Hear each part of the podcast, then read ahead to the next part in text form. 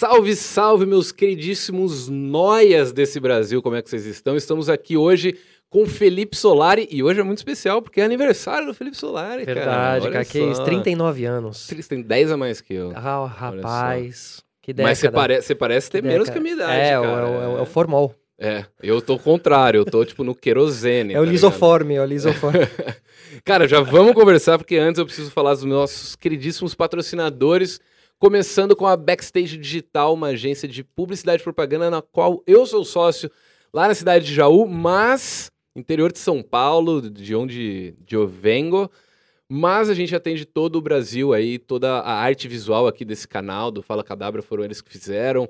Se vocês quiserem entrar lá no, no Instagram dos caras, é Backstage Underline Digital no Instagram e o site bkstgdigital.com.br. Qualquer trampo de publicidade digital, criar site, loja visu- visual, é, virtual, é, identidade visual, logo, criação de marca, enfim, entre em contato com os caras, porque eu aprovo, até porque eu sou dono também, então eu tenho que aprovar. Tem, tem que E aprovar. também falando mais, mais uma empresa minha aqui, meus cursos de mágica, é nessa ordem, é nessa ordem, eu já esqueci toda a ordem. Tem a VLC também, que patrocina a gente todo episódio, que aparece ali. Meus cursos de mágica em mágicaprofissional.com.br, vocês já estão cansados de saber. São dois cursos, um completinho só de mágicas com baralho, um completinho de mágicas com objetos do dia a dia, pra quando te pegam naquela situação, ô, você é mágico, né? Faz uma mágica aí. Você não tá com o baralho no bolso? Tem que saber se virar. Então tem os dois cursos lá. O de baralho é mais completo, a gente fala de teoria, técnica, prática e um montão de coisa, um curso de seis horas. E o de mágicas com objetos já é mais direto ao ponto, você vai lá e só aprende as mágicas para fazer em qualquer lugar. Então entre em mágicaprofissional.com.br, lembrando quem usar o cupom Fala Cadabra não tem 10, não tem 20, tem 30% de desconto lá nos cursos. E esse mesmo cupom vale também pro minha outra coisa também, que também é nós aqui, que é a minha loja de mágica em lojamagica.com.br. Esses baralhos que vocês estão vendo aqui na mesa, meu livro, meus DVDs de mágica, acessórios, meu kit de mágica que eu sempre falo, é o melhor do Brasil, porque não é aquela porcariada que a Estrela e a Grow vendem pra você, feito de papelão de sobra de gráfica do interior de São Paulo. Não, não, não compra esses kits, compra o meu, depois você manda uma mensagem e você vai falar, pô, Felipão, o bagulho é da hora, feito à mão, todo, tá Boa, ligado? Boa, Todo artesanal. Todo artesanal, exatamente. Justíssimo. E eu só coloquei ali as mágicas que eu faço no meu trampo, nos meus shows, então, cara, com certeza você vai gostar. E finalizando, essa já não é minha, essa não é minha marca. Refuse Streetwear. Use Refuse. É, hoje eu tô usando uma outra estampa diferente da semana passada, nossas canecas aqui também são deles. É uma marca que eu já queria trabalhar há muito tempo e eu fiquei muito feliz que os caras chegaram em mim antes do podcast começar, quando eu falei, ó, tô pensando em fazer um podcast. Os caras já colaram e falaram, mano, queremos estar com você aí, vambora. Então entra lá, userefuse.com.br ou no Instagram, arroba userefuse. Felipão, meu xará, Rapaz. cara, obrigado por ter vindo. Obrigado. Eu tô feliz porque você é o primeiro, você é o quarto convidado aqui, Isso. mas é o primeiro que eu não tinha ainda, eu não conhecia, né? Chega esse dia pra todo mundo que faz um podcast, É, né? cara, Nos isso- primeiros três é sempre jogando na linha de segurança ali. Exatamente. Jogando Chamei- em casa. Chamei pessoas que. Eu, o primeiro foi o Robertinho lá do canal do Guaraná, o Coisa Nossa. É um cara que eu acompanho todos os vídeos do Coisa Nossa, então eu tinha muita coisa pra perguntar. Uhum. A gente já se conversava pelo Twitter, xingava o Corinthians, essas Justo, coisas. justo. Super normal. Nesse caso, a gente já tava conectado Já- também, então. Exatamente. E aí depois chamei dois amigos meus, que eu também tinha essa segurança. E hoje ia colar a Raquel, que trampa na. Ela é redatora da, da Snack, de outros programas de televisão, trabalhou com, com o Rafael Cortez, só que aí por conta do, do Covid ela tá com um pouco de medo, super entendo. E eu até queria começar falando com você desse assunto. Pra quem não sabe, Solari, a gente já vai falar sobre todos os seus trampos, ex-VJ da MTV, ator, comunicador, podcaster agora É, também. Verdade. E, cara, você tá com podcast há um bom tempo, o quê? Uns dois, três anos. Dois anos e meio, é, dois anos. e antes do pouco, boom dos podcasts no Antes, é. Brasil. é. Uhum. E como é que tá sendo, cara, pra chamar convidados no meio de- dessa treta toda? A gente mesmo aqui tava quase, pô, vamos parar, vamos Pois é. esperar, não vamos, vamos fazer teste em todo mundo, como que vai ser, tá Pois ligado? é. Cara, é. Assim, eu. Eu, eu, eu, eu sou um comunicador, assim, né? Acima de tudo, de todos os trampos que eu sempre fiz, eu me considero um comunicador.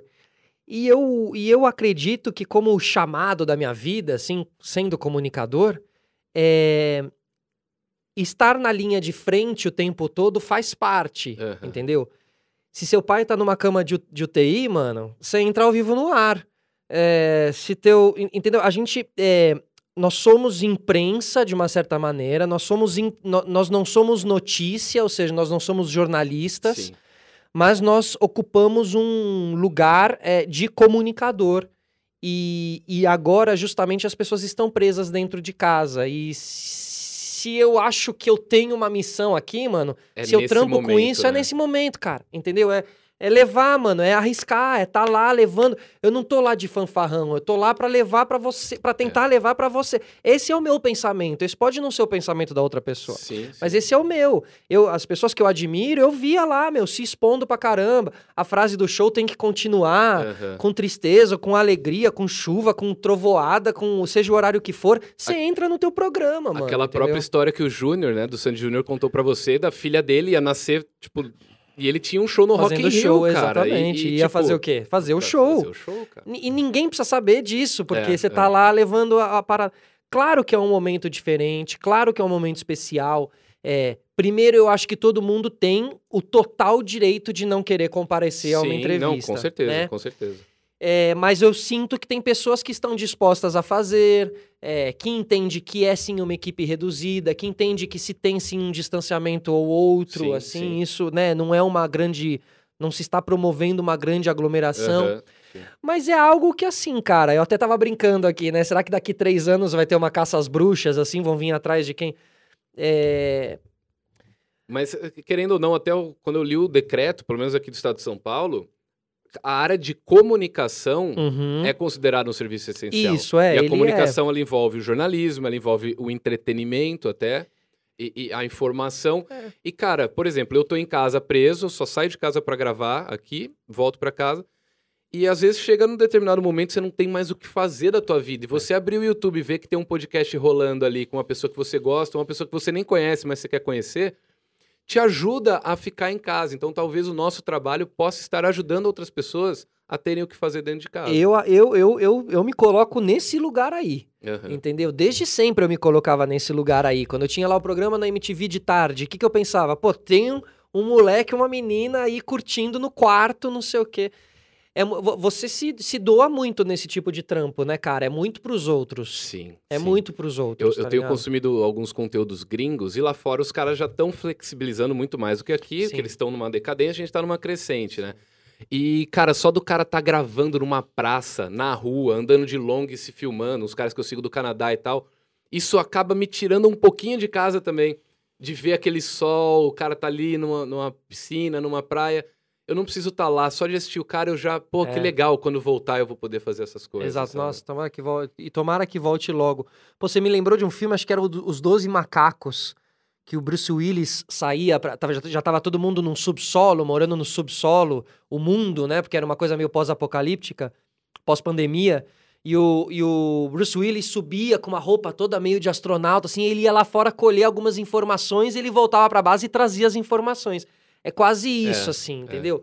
Então, cara, então assim, é, é, vale lembrar que a cada conteúdo que a gente faz, a gente se arrisca um pouquinho, Sim, entendeu? Sim. E é consciente, do meu lado é totalmente consciente, Sim, assim, sim. eu tô me arriscando mesmo, eu sei porque que eu tô me arriscando, assim, Aham. porque eu tenho realmente esse objetivo de continuar fazendo o sistema solar e levando comunicação E, adiante. e cara. o principal, você tá se arriscando, mas no fundo você não tá arriscando outras pessoas, porque quem colou também tá nessa questão. Justíssimo. E aí o que você faz dali pra fora é cada um com a tua consciência. Isso, ligado? isso. Não, Porra, eu acho que seria muita irresponsabilidade minha chegar aqui e entrevistar uma pessoa por semana e ficar colando em Isso. barzinho em É festa, um tá comum ligado? Acordo entre cavalheiros e cavalheiras. Exatamente, maiores de e, idade. E cavalheiras, assim, né? É, exatamente. É um você, você. Ninguém assinou nada aqui, mas tá tudo no subentendido. Sim, sim. Todo mundo sabe as causas e consequências do que a gente tá passando agora, velho. Tá Sim, foda, é um exatamente. momento difícil pra caramba. Mas vai passar, cara, vai, Vai. passar. Bom, pra... cara, tem- eu tenho uma audiência que é muito nova, tenho uma audiência que é um pouco mais velha, eu tenho um mix aí de audiências. Então eu, eu- preciso tentar explicar pra essa galera não só quem é Felipe Solari, Aham. mas também o que era ser VJ e o que era MTV antes, né? Então Total. tem todo um processo que se muito provavelmente se você estiver falando agora com pessoas de 14, 15 anos que estão assistindo, Não vão saber. não vão saber o que é VJ e também não vão saber o que era a MTV. É, né? não. Porque não. a MTV que vocês assistem hoje não tem absolutamente nada a ver. Nada é outra a linha editorial, É, né? é, é. O que era ser VJ, cara? Cara, eu acho que era é, o que é ser podcaster hoje em dia, assim, Tá, é, quase nesse mesmo lugar, sim. assim. É, tirando a comparação em brincadeira, cara, era o que todo mundo meio queria ser, assim, né? A, a MTV era a internet da sua época, né? Ela, ela fazia uma grande curadoria de tudo que estava rolando no mundo e te apresentava. Só a nata do conteúdo. Só na... E quem te apresentava isso era o VJ. Aham. Então, ser VJ era, né, pô, esse cara tem boas informações, era ter boas informações, era Aham. estar por dentro das coisas, conhecer de música, saber de todo o rolê. é, Você era tipo o Casagrande da música, tá tipo ligado? isso, assim, tipo Aham. isso, exatamente. E aí, cara, é, eu tive a sorte de fazer parte desse quadro aí de VJs durante seis anos. Fui VJ da Cara, MTV, seis meu, anos, é, é. Puta, não, foi foda. Acho que eu entrei com 23 anos ali.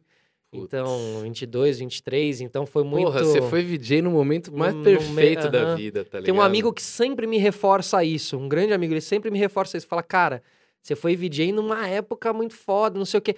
E é legal, meu, você vai entendendo isso conforme o tempo vai passando, assim. Fala, putz, pode crer, né? Eu fui e fui aos 20... Eu tava no, no último semestre de facu, na FAP, e eu era VJ, cara. Então, Era meu, tipo imagina. você ser o Whindersson Nunes e estudar na faculdade com as Isso. minas mais E, gostosas e do no Brasil. Juca, tá e no? Juca, Eu, nos cara, Jogos Eu Universitários fiz de Comunicação. Camp, tá ligado? Então eu fui Você no foi. Juca muitas vezes. Maravilhoso o Juca, Pra quem né? não sabe, o Juca é tipo Jogos Universitários. De comunicação de- e arte. É, só pode colar. Não, assim, pode colar todo mundo, mas só pode jogar quem é dessas áreas e tal. e aqui de Imagina, São Paulo. Só né? louco, né? Só retardado. Só louco, não. Tem umas histórias legal. que eu não posso nem Muito contar aqui. Tá? Tipo isso. Eu acho que a maioria das histórias de jogos Os eu não posso contar. acampamentos, meu Deus do céu. Mas aí, cara, é, e, e trabalhar na MTV ali também era conviver com todo mundo, né? Era ver ali, é, chorão, é, é, é, é, muitas bandas, os Raimundos ainda na época, bom, aí CPM, NX, to- toda essa galera, Pete.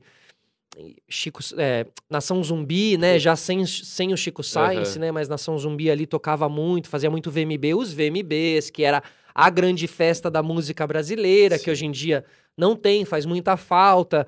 O, tem o prêmio Multishow, mas eu acredito É que assim diferente. era né? mais rock and roll e tal.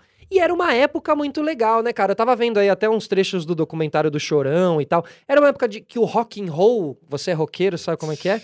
O rock and roll era muito vivo, muito É. latente, né? Ele era muito legal. O brasileiro tinha um, o roqueiro brasileiro tinha uma atitude, tinha um comportamento que Ontem, velho, eu vi o, o- era o Raimundos com Chorão, era, era Chorão e o, e o Rodolfo em cima de um palco em algum VMB. Caralho. Mano, a atitude daqueles dois, cara. Eu lembro que tinha uns, uns mix também de Planet Ramp com Sepultura, tá ligado? Ah, Com uma vez no ve- 9. É, uma vez no. Porque o VMB fazia os featurings, né? Aham. Eles começaram a criar essa coisa de. E uma das poucas vezes que eu participei do VMB premiação, na câmera, assim, eu chamei o show de Pete com Nação Zumbi, cantando Puta Chico merda. Buarque. Puta merda. Mano, foda, velho. Foda, foda, foda, foda. Imagina. Então era toda batucada, toda a cozinha ali do Nação Zumbi, Aham. com a Pete cantando e tal.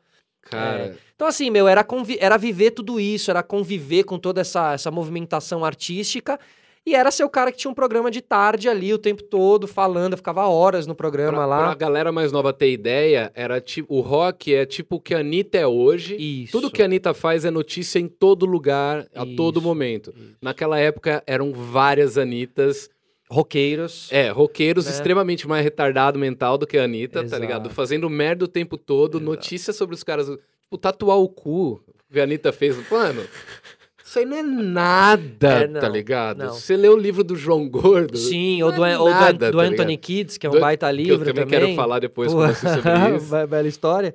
Mas, é, então, assim, tinha esse comportamento que, cara, é, eu, eu- eu não quero, né, sou, às vezes sou assim, saudosista e Uhum. tal, mas tinha, assim, uma atitude que eu considero que faz falta hoje em Aham, dia aqui no sim, Brasil, assim, alguns outros ritmos musicais acabaram caminhando para um lado muito... Moldado pela assessoria de imprensa. Isso, exatamente. E a sociedade faz a assessoria moldar o seu artista, Né? então... exatamente. A sociedade também exatamente. cria a mentira, cria o, né, o, o- discurso politicamente correto, porque ninguém mais quer, tá todo mundo com medo. É, eu tenho certeza que se fosse hoje em dia, essas bandas aí, eles seriam um pouco menos loucos. Porque tem a questão do cancelamento hoje muito É, forte, é. né, cara? Eu, eu, eu, cara, é, infelizmente a gente não tem algumas pessoas aqui pra gente se perguntar assim: o que faria um chorão diante ao cancelamento? Exatamente. Será que ele encararia o cancelamento, subverteria tudo e Aham. falaria "Ah, cancelamento, oh caramba, não sei o quê? Ou será que ele cederia à cultura do cancelamento, sabe? É, Sim. é difícil, assim, cara. É- Ou se ele iria pra uma pira meio Tico Santa Cruz de escolher um lado e, mano, a partir de agora, meus projetos são nisso, tá Total, ligado? cara, É. total, total. Às vezes a gente, Eu paro me perguntando. como artista não tá mais aqui, a gente não, É. né, o Senna. Será que o Senna não penso- teria tomado caminhos políticos que teriam Uhum, super decepcionado uhum, muita sim. gente Eu e tal? penso, Vai às saber. vezes, no Kurt Cobain, que ele seria, tipo, hoje em dia ele seria, cara, importantíssimo em Nossa, muitos demais, assuntos, cara. demais. Cara, e os, os outros VJs, assim, os que eu. Eu confesso que pra mim não é que sumiram, é que na minha bolha não chega o trampo de muitos. Por exemplo, o Thunderbird, eu sigo, acompanho tudo que ele faz. O Gastão Moreira, já Foda. gravamos junto, Casar tá Gastão. ligado? O Gastão. Outro dia eu tava andando na. Outro dia não, antes da pandemia. Eu voltando pra casa de carro, tá o Gastão passeando com a cachorrinha dele. Eu parei, a né? gente trocou uma foda, ideia. Ele tá é ligado? foda, cara. Eu admiro muito ele. Conheço o Caco também, porque o Caco, a gente é amigo pessoal, assim, não- faz tempo que a gente não se fala, mas a gente- sempre que a gente se tromba, a gente se conhece. Mas os outros, pra mim, cara, tentaram muitos caminhos. Você, cara, sempre tentando projetos novos. Você Aham. foi pro cinema uma hora. Isso. Agora você tá com os projetos do podcast. É. Você fez coisas nesse meio tempo também. É. É até um- são dois assuntos que eu queria que você falasse. Como é que fica um VJ pós-MTV? Porque não é fácil você mudar. Ah, não, é só criar um canal no YouTube. Não é. Total. Até que, tipo, porra, a Adriane Galisteu criou o canal no YouTube, não foi pra frente, tá ligado? Não é fácil. E como que fica esse meio tempo que vocês ficam? Por exemplo, você cresceu, você Uhum. teve, tinha um público, mas Uhum. a MTV acabou. Isso. Cara, como é que é isso? Porque eu sinto isso diariamente quando eu posto um vídeo e não vai bem. Como é sentir isso do tipo, cara, mas nem postando eu tô mais, nem no estúdio eu tô mais. É. Cara, primeiro que assim, né, sair da MTV, pra mim, é, eu acabei não sofrendo tanto porque eu saí, porque eu fui direto pra Record, lá pro Legendários. Você foi com o Mion pro Com o Mion. Legendários. Então eu não tive aquela saída, não, não me saíram, inclusive eu nem Entendi, tive esse entendi. momento da MTV, Aham. né?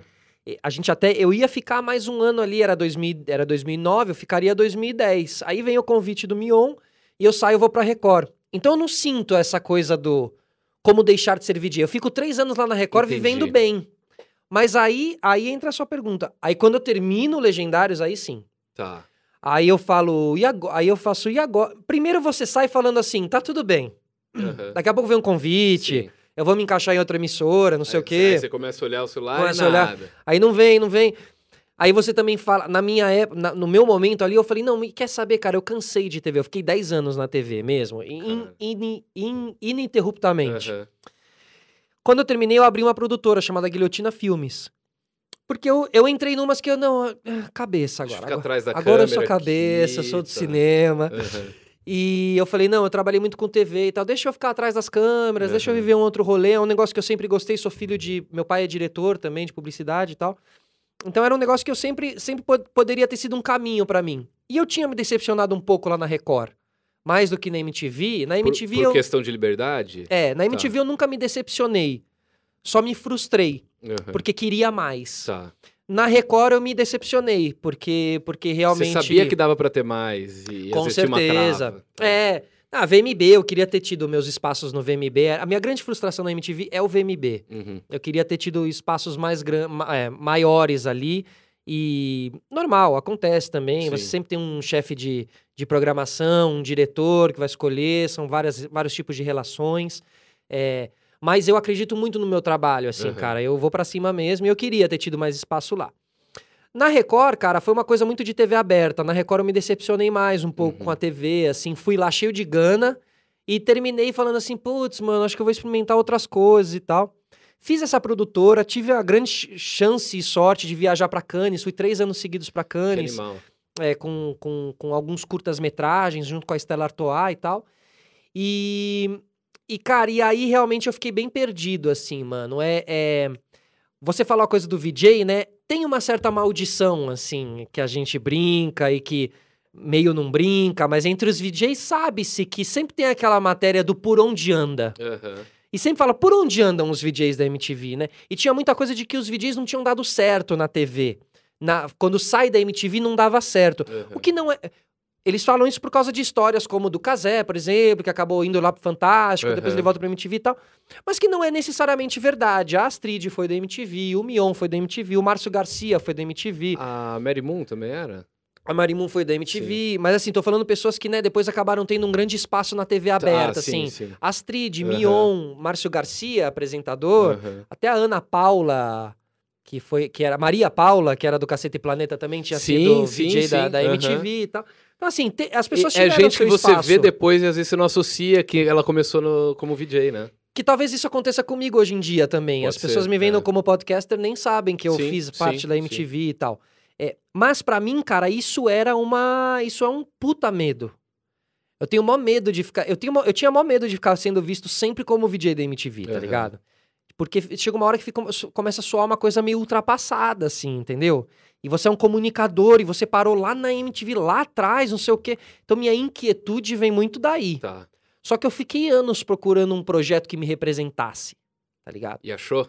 Agora eu achei, mano. Há dois anos, graças a Deus, mano, a luz do- divina bateu na minha porta e eu Cara, fui pro Sinto podcast. a mesma coisa aqui, cara. E eu, cara, E eu me nem comecei, né? não, e assim, cara, eu, eu, eu, eu, eu, eu gosto, velho, eu me encaixo bem lá e eu nunca vou deixar de fazer. Assim, minha, minha, Aham. minha expectativa é nunca deixar de fazer. Ter outros trampos, mas ter lá, o cantinho lá, Isso que entendeu? é foda de você ser o dono do teu próprio projeto, que você não fica preso, você não tem amarra. Tipo, ah, eu trampo na Globo, então não, nem entrevista eu posso dar. É, não, e agora, cara, eu sou eu, velho. Quem me vê lá uma hora e meia tá vendo eu uma hora e meia, sim. assim, sabe? Eu não tenho mais pouco tempo, eu tenho o tempo que eu quiser, tá ligado? Isso é uma grande diferença.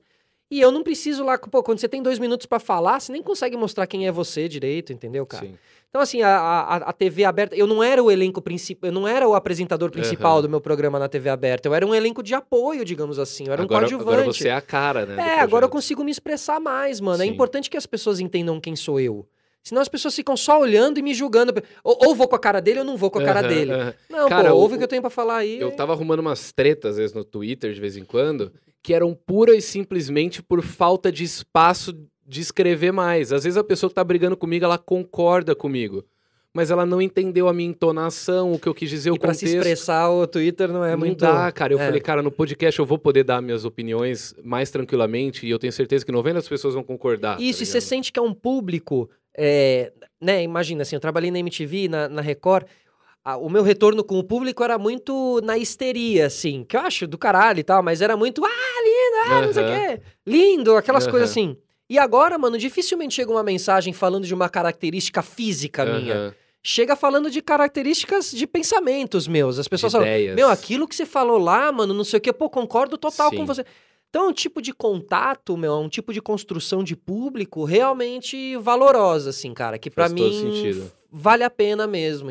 Vale a pena se expor durante uma pandemia pra continuar levando Exato. entretenimento pra esses caras que também estão me alimentando, caras e meninas. Não, assim, né? exato, cara. Quando eu fui no Flow, por exemplo, o, o- feedback que eu senti a hora que eu cheguei na minha casa e abri o celular pra ver, aquilo, cara, eu, eu já fui fazer mágica no SBT, no, no Aham. Qual é Seu Talento, no programa do Ratinho, da Vascão. Sabrina, no, com o André Va- André Vasco. Eu vi é. aí no, no vídeo, ele passa. É, é, ele passa no ali. vídeo, é. né?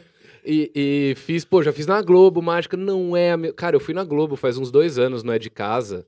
Cara, não tem um mínimo retorno pra mim. Não Claro. tô criticando a Globo aqui nem nada. Não, total. Que É que o- você passa tão ampassando essas Os caras não podiam colocar meu o nome, nome. nem no CG. É a menina me chamou só de Felipe, não falou nem meu sobrenome, que é pra. Não, você não tá pagando pra fazer propaganda aqui, então você só.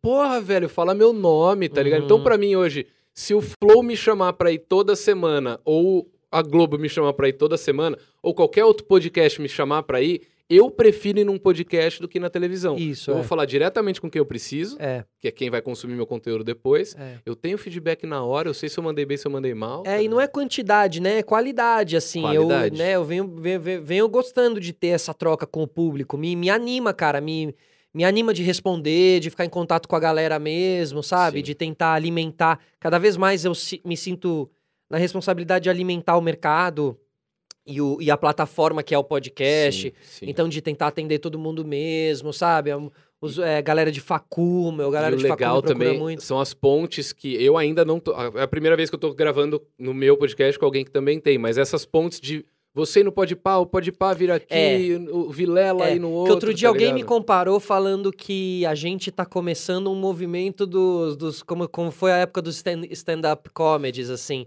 Que todo mundo meio ia lá participar do show um do outro, não sei o quê, e esse movimento cresceu muito, Organicamente. né? organicamente. Aí depois vai ter as tretas, vai ter muito Sim, podcaster vai- brigando vai. daqui a pouco e tal. Já tem, né, né? Já tem. Mas assim, é, e realmente faz, faz sentido mesmo. Eu tenho, eu tenho sentido isso. E fico muito feliz, cara, de com 39 anos, mano, depois de ter passado pela MTV, depois de carreiras com alto, a carreira com altos e baixos, e já ter achado que eu não dava pra coisa, e já ter achado que eu não teria mais espaço, e que não sei o quê. Começar a pensar num plano B fora de tudo isso. tá Total, pe- que é, pes- que é muito, Muito pesado. difícil, muito é difícil isso. muito pesado, entendeu?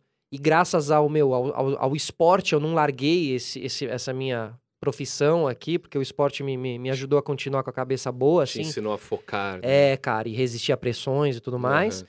É, Então hoje eu fico muito feliz de participar, cara, de ir no Flow, de ir no, no Podpah. São uns caras bem mais novos do que eu. Eu não sou Aham. meio da mesma geração do que, é, que eles.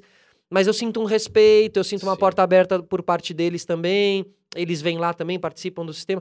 Então, cara, tudo isso eu tô muito feliz, velho, de fazer parte, entendeu? Porque eu sei que eu tô já com, com uma idade mais. Sabe, que eu poderia não estar, que eu poderia não ter encaixado, que eu poderia não Me- ter acompanhado a evolução técnica das coisas, porque muitos VJs e muitos apresentadores não continuaram porque não acompanharam as Sim. evoluções técnicas, não pararam para estudar ou para não é para estudar, mas assim, né? Porque eles são, mas assim- mas assim pararam para olhar os novos, os novos. Eu, eu tenho um exemplo básico Hypes, disso. O cara vai assim. começar um canal no YouTube porque, ó, você precisa fazer um canal no YouTube. Aí Isso. o cara, tá, eu preciso. Do que que eu vou fazer? Pra começar, que a pessoa às vezes nem sabe.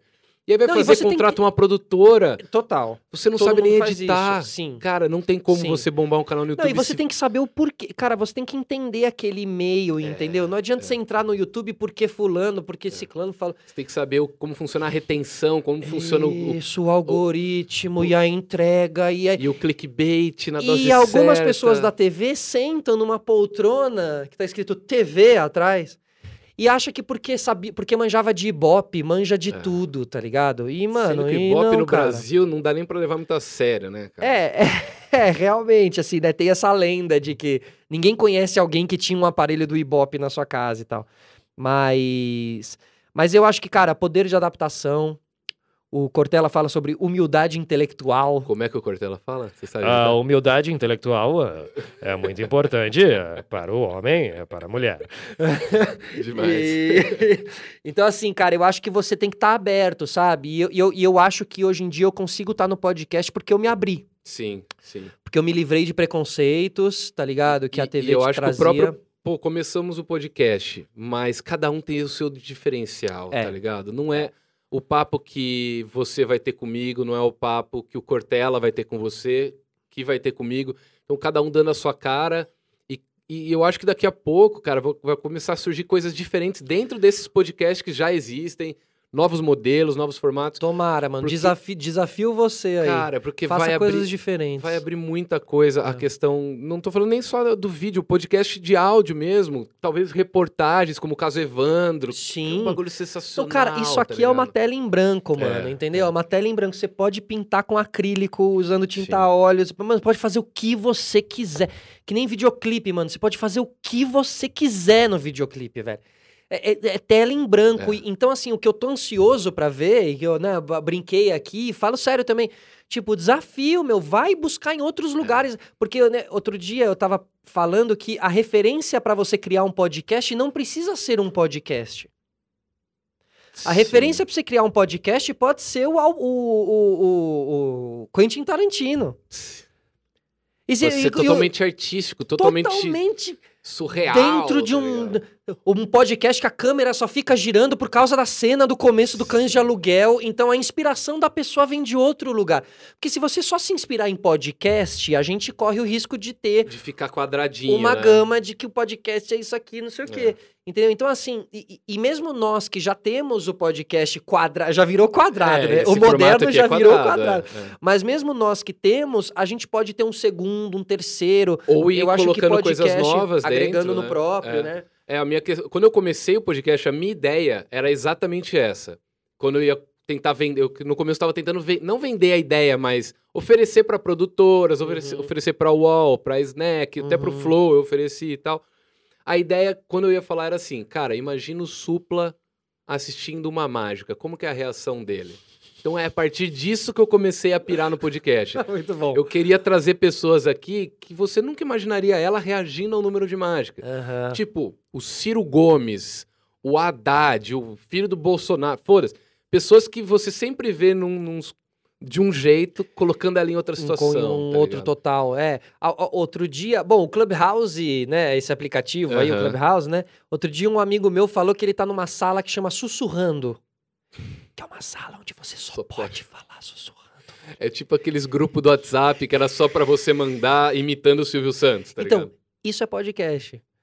Você pode fazer um podcast que chama Sussurrando, que você vai chamar o Supla. E o Supla vai ter que fazer com você sussurrando, velho. Exato. Então, assim, então, mano, é, tá, tá muito aberto, tá muito no começo. E eu, como digo aí, falando um pouco do cara que defende o podcast, o meio podcast, defendo que as pessoas. Sabe, vai, meu, vai. A ref- tua tá referência ligado? pode ser o Senna, tua referência pro teu podcast pode ser o Salvador Dali. Não tem nada a Uhum. ver, mas tem. Sim. Entendeu? sim. Então, assim, essa, essa é a minha proposta. Tô louco pra ver podcasts novos e adoro ver um caso Evandro da vida, Aham, assim, sim. coisas em ASMR, né? Que é aquele Aham. microfone bem sensitivo e tal. Enfim, cara, tem um mundo Tem- de coisas aí. A- abriram a porteira, tá É isso. ligado? E se você manja de tecnologia também, você entende de microfones e aí você pode trazer novas características e tal. Vai Por isso que entender também. processos do- no, no- no meio que você trabalha é muito importante, né? Não, olha que legal, a gente estava conversando antes de começar, né? Que geralmente eu não tinha minhas anotações aqui, porque eu tinha o Zero Bens, que tá, inclusive, um forte abraço, Zero Bens, ele é muito seu fã. Boa, Zero Bens. E como ele, ele mora em São José, fica complicado. José fica... Rubens. José Rubens. José Rubens. O Zero Bens. Boa, boa. E fica meio complicado ele ficar pegando busão, metrô, vir pra cá, voltar. É uma coisa que no momento a gente achou arriscado até demais. Então, Uhum. mas aí eu comecei a anotar aqui porque não- ele não tá aqui pra me ajudar a levantar umas bolas, umas perguntas. E, cara, eu não precisei de nenhuma até agora. A gente passou por alguns pontos aqui que eu não vou precisar nem perguntar. Mas é muito isso também, o papo né? já foi indo. Claro. tá? Porque isso aí, ele é, ele é um... Ele é um... Ele é o, o pneu step, né? Aham. Ele não É, tá ali, não é, não, é, não é porque tá ali que você tá... Que eu preciso seguir Que você não. Não é porque tá ali, primeiro que você não sabe o que falar e é por isso que tá ali. Não, ela tá ali como um, como um parceiro Sim, ali, né? sim. E, cara, eu não. e- e- e- é- esse papel, ele não morre no come, no quando, a, quando a entrevista começa. Durante a entrevista, você pode estar anotando coisas, Se eu tô cara. falando com você, eu não quero te interromper, eu anoto aqui, abordar tal coisa. O tá Luciano ligado? Potter, que é um cara que eu admiro muito, que é um jornalista lá do Sul, que faz o Pretinho Básico. Sei, Agora ele sei, acabou de sei. sair do Pretinho Básico e ele tem um podcast chamado Era uma Vez no Oeste, que é um podcast muito legal, fala mais sobre política internacional e tal, bem mais ca- cabeçudo, assim. Meu, ele é um cara que ele tá o tempo todo ali com papel e Aham. caneta anotando, porque o cara falou um negócio, ele já pensou numa pergunta, e às vezes Sim. ele não quer interromper o cara com a Exatamente, pergunta, sim. mas ele também não quer esquecer aquela pergunta. Que é o meu caso muitas vezes. O meu tá também, ligado? o meu também. Todo episódio eu falo. Todo episódio me, me falta alguma coisa e a galera sabe. E eu fico olhando. fi- É, é aí, o fumacê, né? Fumacê. E aí eu fico olhando fixo pra pessoa, assim, tá ligado? Eu tô tentando Me lembrar. dá um sinal pra eu lembrar, tá ligado? Tipo o gambito da rainha que tá mexendo as peças lá em cima, assim, eu tô sim, assim, sim. ó, tô tipo isso, cara. Cara, tinha uma coisa que eu quero te perguntar. Eu não sei se você sabe, mas é uma dúvida que eu tenho que eu precisava muito tirar com o Mion. Talvez Aham. por você ser próximo dele. Pode é falar, papito. Cara, é uma coisa muito específica que aconteceu em 2010. Como eu sei que você gosta de rock and roll, você deve saber o que, que aconteceu. 2010, Guns N' Roses veio para o Brasil. Eu tava nessa fita toda aí, velho. Ah, é mesmo? Cara, eu, Na eu- briga na disco. a minha maior, a minha, maior- minha banda que eu sou maior foi a Guns. Eu tenho Sim. várias tatuagens, eu acompanho tudo, já entrevistei alguns. Tem o telefone da Beta, que é a mãe Puta, empresária do Exo. foda, sério? Tem um, Também sou muito fã de Eu Guns, sou né? do Exo Rose Fan Club, que o nome é do Exo, mas a gente fala de todos os ex-membros. Então, cara, eu tô por Legal. dentro de Guns há anos aí, Legal. li tudo e tal. Fui num show do Guns a convite do Slash em Los Angeles, em Puta Hollywood, de camarote, assim, tá ligado? Enfim. Viu o Slash lá tocando e tudo mais? Vi o, Sla- Foda. o Exo, a hora que ele tava saindo, eu, como bom brasileiro fã de gringo, né? O Exo passando embaixo de mim, assim, eu, Exo! Ele pra sair do palco, ele pegou um copo, fez assim pra mim. E saiu, tá ligado? Eu não esperava Que nada isso? além. Que ano isso? Isso foi em 2019, cara. Caraca. Eu não esperava nada além do Excel, além de um cheers. Ele não ia fazer assim, Não. ele ia aí, mano. Não, ele Sorrir. ia só ir. Não. quietão. Não, e ele foi muito simpático com você. Muito simpático. E ele, depois desse show, ele atendeu todo mundo que tava no, no camarote, menos eu, porque eu fiquei muito bêbado. E eu queria comprar uma camiseta pra um brother meu aqui de São Paulo. E ela só tava vendendo do lado de fora, do lado de dentro. Saiu pra Não, comprar, não contrário. conseguiu voltar. Não, era, tava vendendo só do lado de dentro, do lado de fora não. Só que lá acabou a festa, acabou balada, acabou o show, acende a luz, desliga a música, galera, vai embora. Não tem pós, não tem. Não. é, acabou, acabou. E aí eu queria pegar a camiseta que tava lá dentro, cheguei na fila, o segurança falou: Ó, o último da fila é essa moça, não pode mais. Comecei a brigar com o cara, fui embora puto, fazendo story, xingando, é, essa pai de merda aqui, não deixa eu comprar camiseta. Se eu tivesse ficado de boa lá, curtido e tal, eu ia ver que estavam atendendo, eu ia lá tirar uma foto com o Exo, que é a coisa mais rara do mundo. Puta, Ninguém consegue foda, tirar mano. foto com ele, quase. tá? Foda, né, mano. Mas enfim. Saudades do Axel nos seus tempos de glória ali, Nossa cara. senhora. Não, eu sempre me pego assistindo Guns N' Roses antigo no YouTube. Eu não tem, não cara. tem, não. Aquela, aquelas roupas, aquele momento. Ele Puta parecia pariu, um. cara. Eu sempre falo que ele parece um leão enjaulado no palco. Que ele fica de um lado pro outro, puto, Sim. agressivo. Não, e ele, ele, ele tinha todo um. Ele e o Anthony Kids em cima do palco. Uma presença de palco fudida. Nossa, né? ele corria de um Cada lado. um, ele é, corria muito, né? Ficava cada correndo um um com as suas outro. danças particulares, né? E as cara? roupas, os shorts de É. lycra. Não, cara, olha, um- um- um- uma androgenia ali misturada também. E, e aí, né, a história do Guns, que vem da onde vem. E é ali daque, daquela, daquela Los Angeles mais suja, assim. Sunset Strip. Isso, morando com as prostitutas de favor. Ah. Morando de favor na casa das prostitutas. As prostitutas bancavam os caras. Sim, sim. Eu li a biografia do Slash também, eu adoro, velho, adoro, adoro muito, cara. Eu li a biografia do Slash durante a aula, no terceiro colegial, tá ligado? E o professor, quando acabou, ele falou assim: você não quer algum outro livro? Eu compro. Você, você ficou tão quietinho na minha aula. Não, tá o professor faz uma prova com a história do? Slash, Eu sei pô. tudo. Lógico. Mas enfim, onde eu queria chegar? Pra quem não sabe, em 2010 rolou uns, umas rusgas aí Foi. entre Axel Rose e Marcos Mion, cara. A coisa mais inesperada. Surreal, né? Porque o Mion era, era sócio da Disco, que era uma Isso. balada das mais, digamos, tops aqui de São Isso. Paulo, né? Junto com, na época era o quê? Disco, Josefine. É, não, era, era, não, e era ali na, na, na, na Faria, Na Lima, Faria Lima, é. não, era muito... E o Mion era, era sócio, junto com o Marcos Maria também, um grande abraço pra Marcos Maria.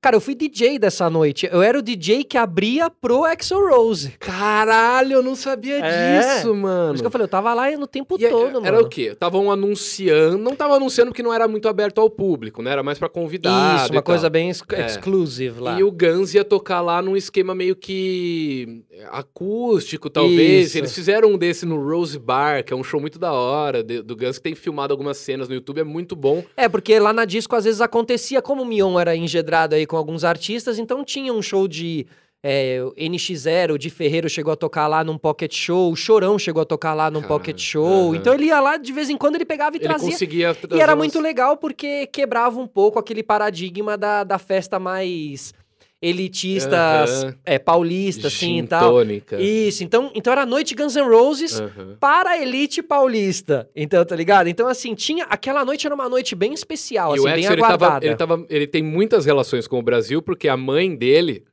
digamos que uma mãe adotiva dele, ela é de Santos, ela é brasileira. Quando o Chorão morreu, ela postou várias É fitas e tal. Ela Não, tinha e eu, e eu lembro que na época também tinha Ele- alguma. Ele, tava namorando a Ellen Jabur Ah, era época, isso, tá porque ligado? a Ellen era, tinha sido da MTV, ou era na É, época também da é. MTV, e eu lembro que ela facilitou esse, esse, É esse eu ia contato imaginei. pra ele, para ele ir e tal, e eu lembro claramente da Ellen até dar pra gente algumas dicas do que tocar, porque a gente tava ali fazendo esse, é, a gente porque era eu e o Vasco, eu e o André Vasco, a gente ah, tava, tava, com você aham, tava comigo também. fazendo, tava. Aham. E aí a gente ficava discotecando enquanto o, Axel chegar, até o Axel Nossa, chegar. 10 horas de discotecagem, então. Aí eu lembro da Ellen falando, Pode, é, toca Elton John. Quando ele entrar na disco, toca Elton John. Porque ele gosta, porque ele vai gostar, não sei o que, isso nunca sai da minha cabeça. E, cara, e ficamos tocando e tocando, e o Axel chega às 10 e não chega, aí ele chega às 11 e não chega, E ele isso chega era um dia antes do show Do que ia show ser em São Paulo, no Allianz exatamente. Parque. Não, Isso, não era no Allianz, Play- era Palestra Itália. Palestra, tá. Palestra Itália. Não foi no Play Center isso, não, não, Não, não. foi no no- Palestra. é. no Palestra. Aí, cara, a, a, só que a equipe inteira do Guns já tava lá. Os holds. Tava todo mundo, já, já tinha montado o palco. O palco tava montado, Aham. mano. E a gente tava lá tocando e tal. E, meu, e, o Nada. resu- e nada, velho. E ele não apareceu mesmo. E lá Apareceu alguém da banda, os músicos contratados, alguma coisa? estavam essa, é, os holds e talvez uns dois músicos contratados ali, tá- Aham. porque tinha um grande volume na hora da briga, assim. Tinha, a briga foi quente, Aham. porque a- a- o pau Eu não- comeu eu lá, não sei, velho. eu não faço ideia. Não, o pau torou lá dentro, velho. Virou uma coisa de gringo contra brazuca, assim. Virou, não, virou. E lá na disco tinha muita gente de, de- do jiu-jitsu também, mano. Tinha uma galera do jiu-jitsu ali, a turma. Enfim, assim, né? A, a elite paulista está também no jiu-jitsu, Aham, assim. Então tinha aham. uns brabo lá também. E, cara, e quando. O Brabo viu o Hold tocando no sócio da disco, não sei o que, meu, o pau começou a quebrar. E eu só lembro que acenderam as luzes e, mano, e quando acende a luz, tá todo mundo se pegando assim, nossa, mano. Mas a gente é meio, eu, Mion, o Vasco, a gente não, não, não, não- tava, mas meio não tava, tava no empurra-empurra ali, não sei o quê. Mas, mano, chegou uma hora. E eu acho que também teve uma quentura do. Então vamos pra dentro dos caras do Guns N' Roses mesmo e vamos, é, e tá vamos ligado? fazer o que eles fizeram a Quando- vida inteira, sabe? é tipo é. isso. Vamos inverter Vamos os ser Guns N' Roses aqui, um tá pouco. ligado? Os caras a- quebravam o quarto de hotel, É, quebrar tacava- a cara dele Tacava agora. cadeira pela É. janela e tal. É que você me dá seu telefone. Não, ele arrancava rolou- o telefone do gancho e jogava. É, rolou uma revolta do cara não aparecer mesmo e tal. E aí, meu, essa briga rola. E no dia seguinte o Axel entra nesse Eu show tava lá. e manda um abraço pra disco. Então, como Sei lá que, que com- ele que fala, começou? né? Meu começou, eu até assisti esses dias de novo pra lembrar. Chinese Democracy. Vai a dar um bom corte isso aí, né, cara? caralho. Essa história, ela A- nunca. Eu acho que o Mion nunca isso- contou essa é, história, por isso que eu tô cara. perguntando. Porque Porra, eu, muito bom. eu, como fã de Guns, nunca soube a fundo essa história. Mesmo tendo contato com muita gente Eu acabei de meio, revelar tá que teve o pau lá dentro. Acho que essa história a- não era é tão, por isso né? que eu me, Aham, por isso tá. que eu me surpreendi Então, aqui. beleza. Agora saibam todos. Eu tô me sentindo um muito bom É, entrevistador Ok, agora, cara. ok, veja. Marcos Mion sai na mão com Exo Rose. Vai ser tipo isso, Corte. E no fim o Axel... Vocês que é, é cliquem, isso, assistem- isso. assistam o, inteiro O Axel não tava, né? Mas, é, mano, rolou ali com os holds. Aí no dia seguinte, na primeira música, Chinese Democracy começa, acho que antes da segun, do segundo verso, da segunda estrofe, alguém manda um copo de breja e acerta no Axel. Ele com um paletó todo brilhantoso assim, tá ligado? Alguém, tipo, um copo de plástico mesmo, com breja que não podia vender lata, garrafa, então jogaram o copo cheio de breja nele, bateu. Mano, na hora, stop! Stop! E o baixista continuou, ele tipo, stop! tá ligado? Pra caralho. Who is the little fucker over here? Aí, tipo, quem que é o cuzão aí? que- Aham, que, que, jogou em mim. Vamos então. lá, covarde, fala. Aí daí um pouco ele chama, aí ele dá uma acalmada, eu, puta, acabou, ele vai dar uma de Tim Maia, vai dar uma de Axel, vai sair fora. Isso, exato. Primeiro show do Guns no Brasil depois do Rock in Rio 2001, tá ligado? Banda meio reformulada de novo, tudo eu nunca tinha visto. Já era Chinese Democracy. Já era Chinese Aham. Democracy, é. Dois anos depois do lançamento, que foi Aham, 2008. perfeito. Então era tipo a turnê que eu tava esperando na minha vida. O Sebastian Bach abriu, fudidaço com o microfone. Depois eu te conto, eu conheci ele Que pessoalmente. animal, um cara. cuzão do Você tá caralho. brincando. Cusão. É cuzão. mesmo? Depois eu te conto essa Tá. história.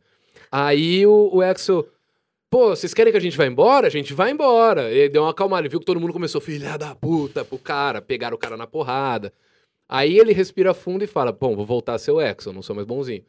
Vocês querem ser um cuzão igual aquele cara do, da Bolate de ontem à noite? Ele, acho que ele fala até o nome Disco. Acho que É, ele fala, acho alguma que ele fala assim. Disco. eu, tipo, assim. caralho, o que, que é isso? Aí no outro dia todo mundo pesquisando, ninguém sabia direito o que aconteceu. Aí saiu uma notinha aqui, outra É, ali, assim, e né, você ficou vê, por isso mesmo. Pra ele falar, não é porque ele cancelou a ida dele lá e, ah, valeu gente, valeu gente. Porque assim, a galera da Disco ficou puta, porque Sim, acho que sim, tinha rolado, não sei se tinha ou não, mas algum contrato ou Aham. dinheiro em algum momento tinha rolado. Porque o Mas não vai por- tocar numa discoteca também, do, porque ele tá afim, Aham. entendeu? Então, assim, E o que, o que falaram depois, que eu vi vindo da banda, é que o Axel tava resfriado. Ele mesmo acho que fala isso no show. hum, É, que se eu cantasse ontem, eu não conseguiria estar aqui hoje, porque eu não tô com a garganta boa, alguma coisa Não, assim. cara, imagina pra gente, mano. A gente.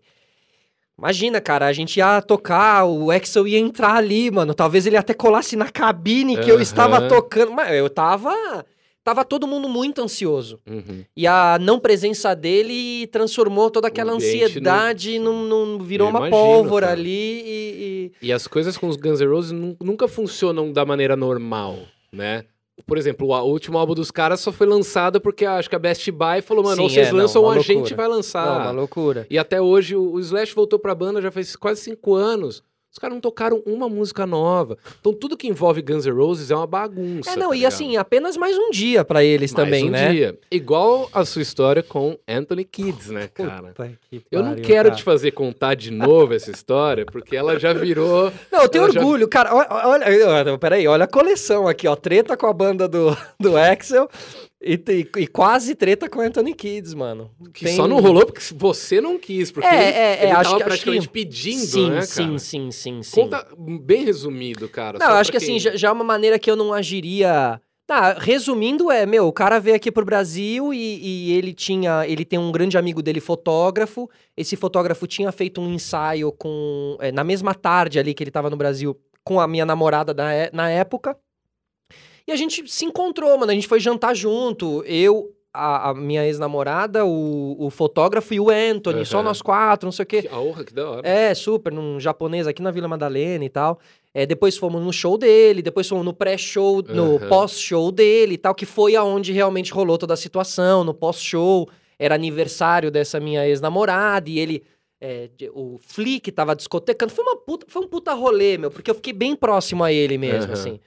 É, só que ao mesmo tempo essa proximidade nossa era porque o cara tava de, de olho ali e tal. Aham. E É. Acho aí que a gente nesse... não falou ainda, só pra quem ainda não tá entendendo que o Anthony Kids é vocalista do Red Hot Chili Peppers. Isso, e aí nesse pós-show do Red Hot aqui no Brasil, teve um, eles fizeram uma festa num bar chamado Número, Lembro, eh, lembro. e lá embaixo tinha uma, uma balada eh, exclusiva nesse número e tal, e o Flea discotecou a noite inteira só música. Mano, ele só velho. discotecou música brasileira. Que animal, o Flea, velho. Imagina.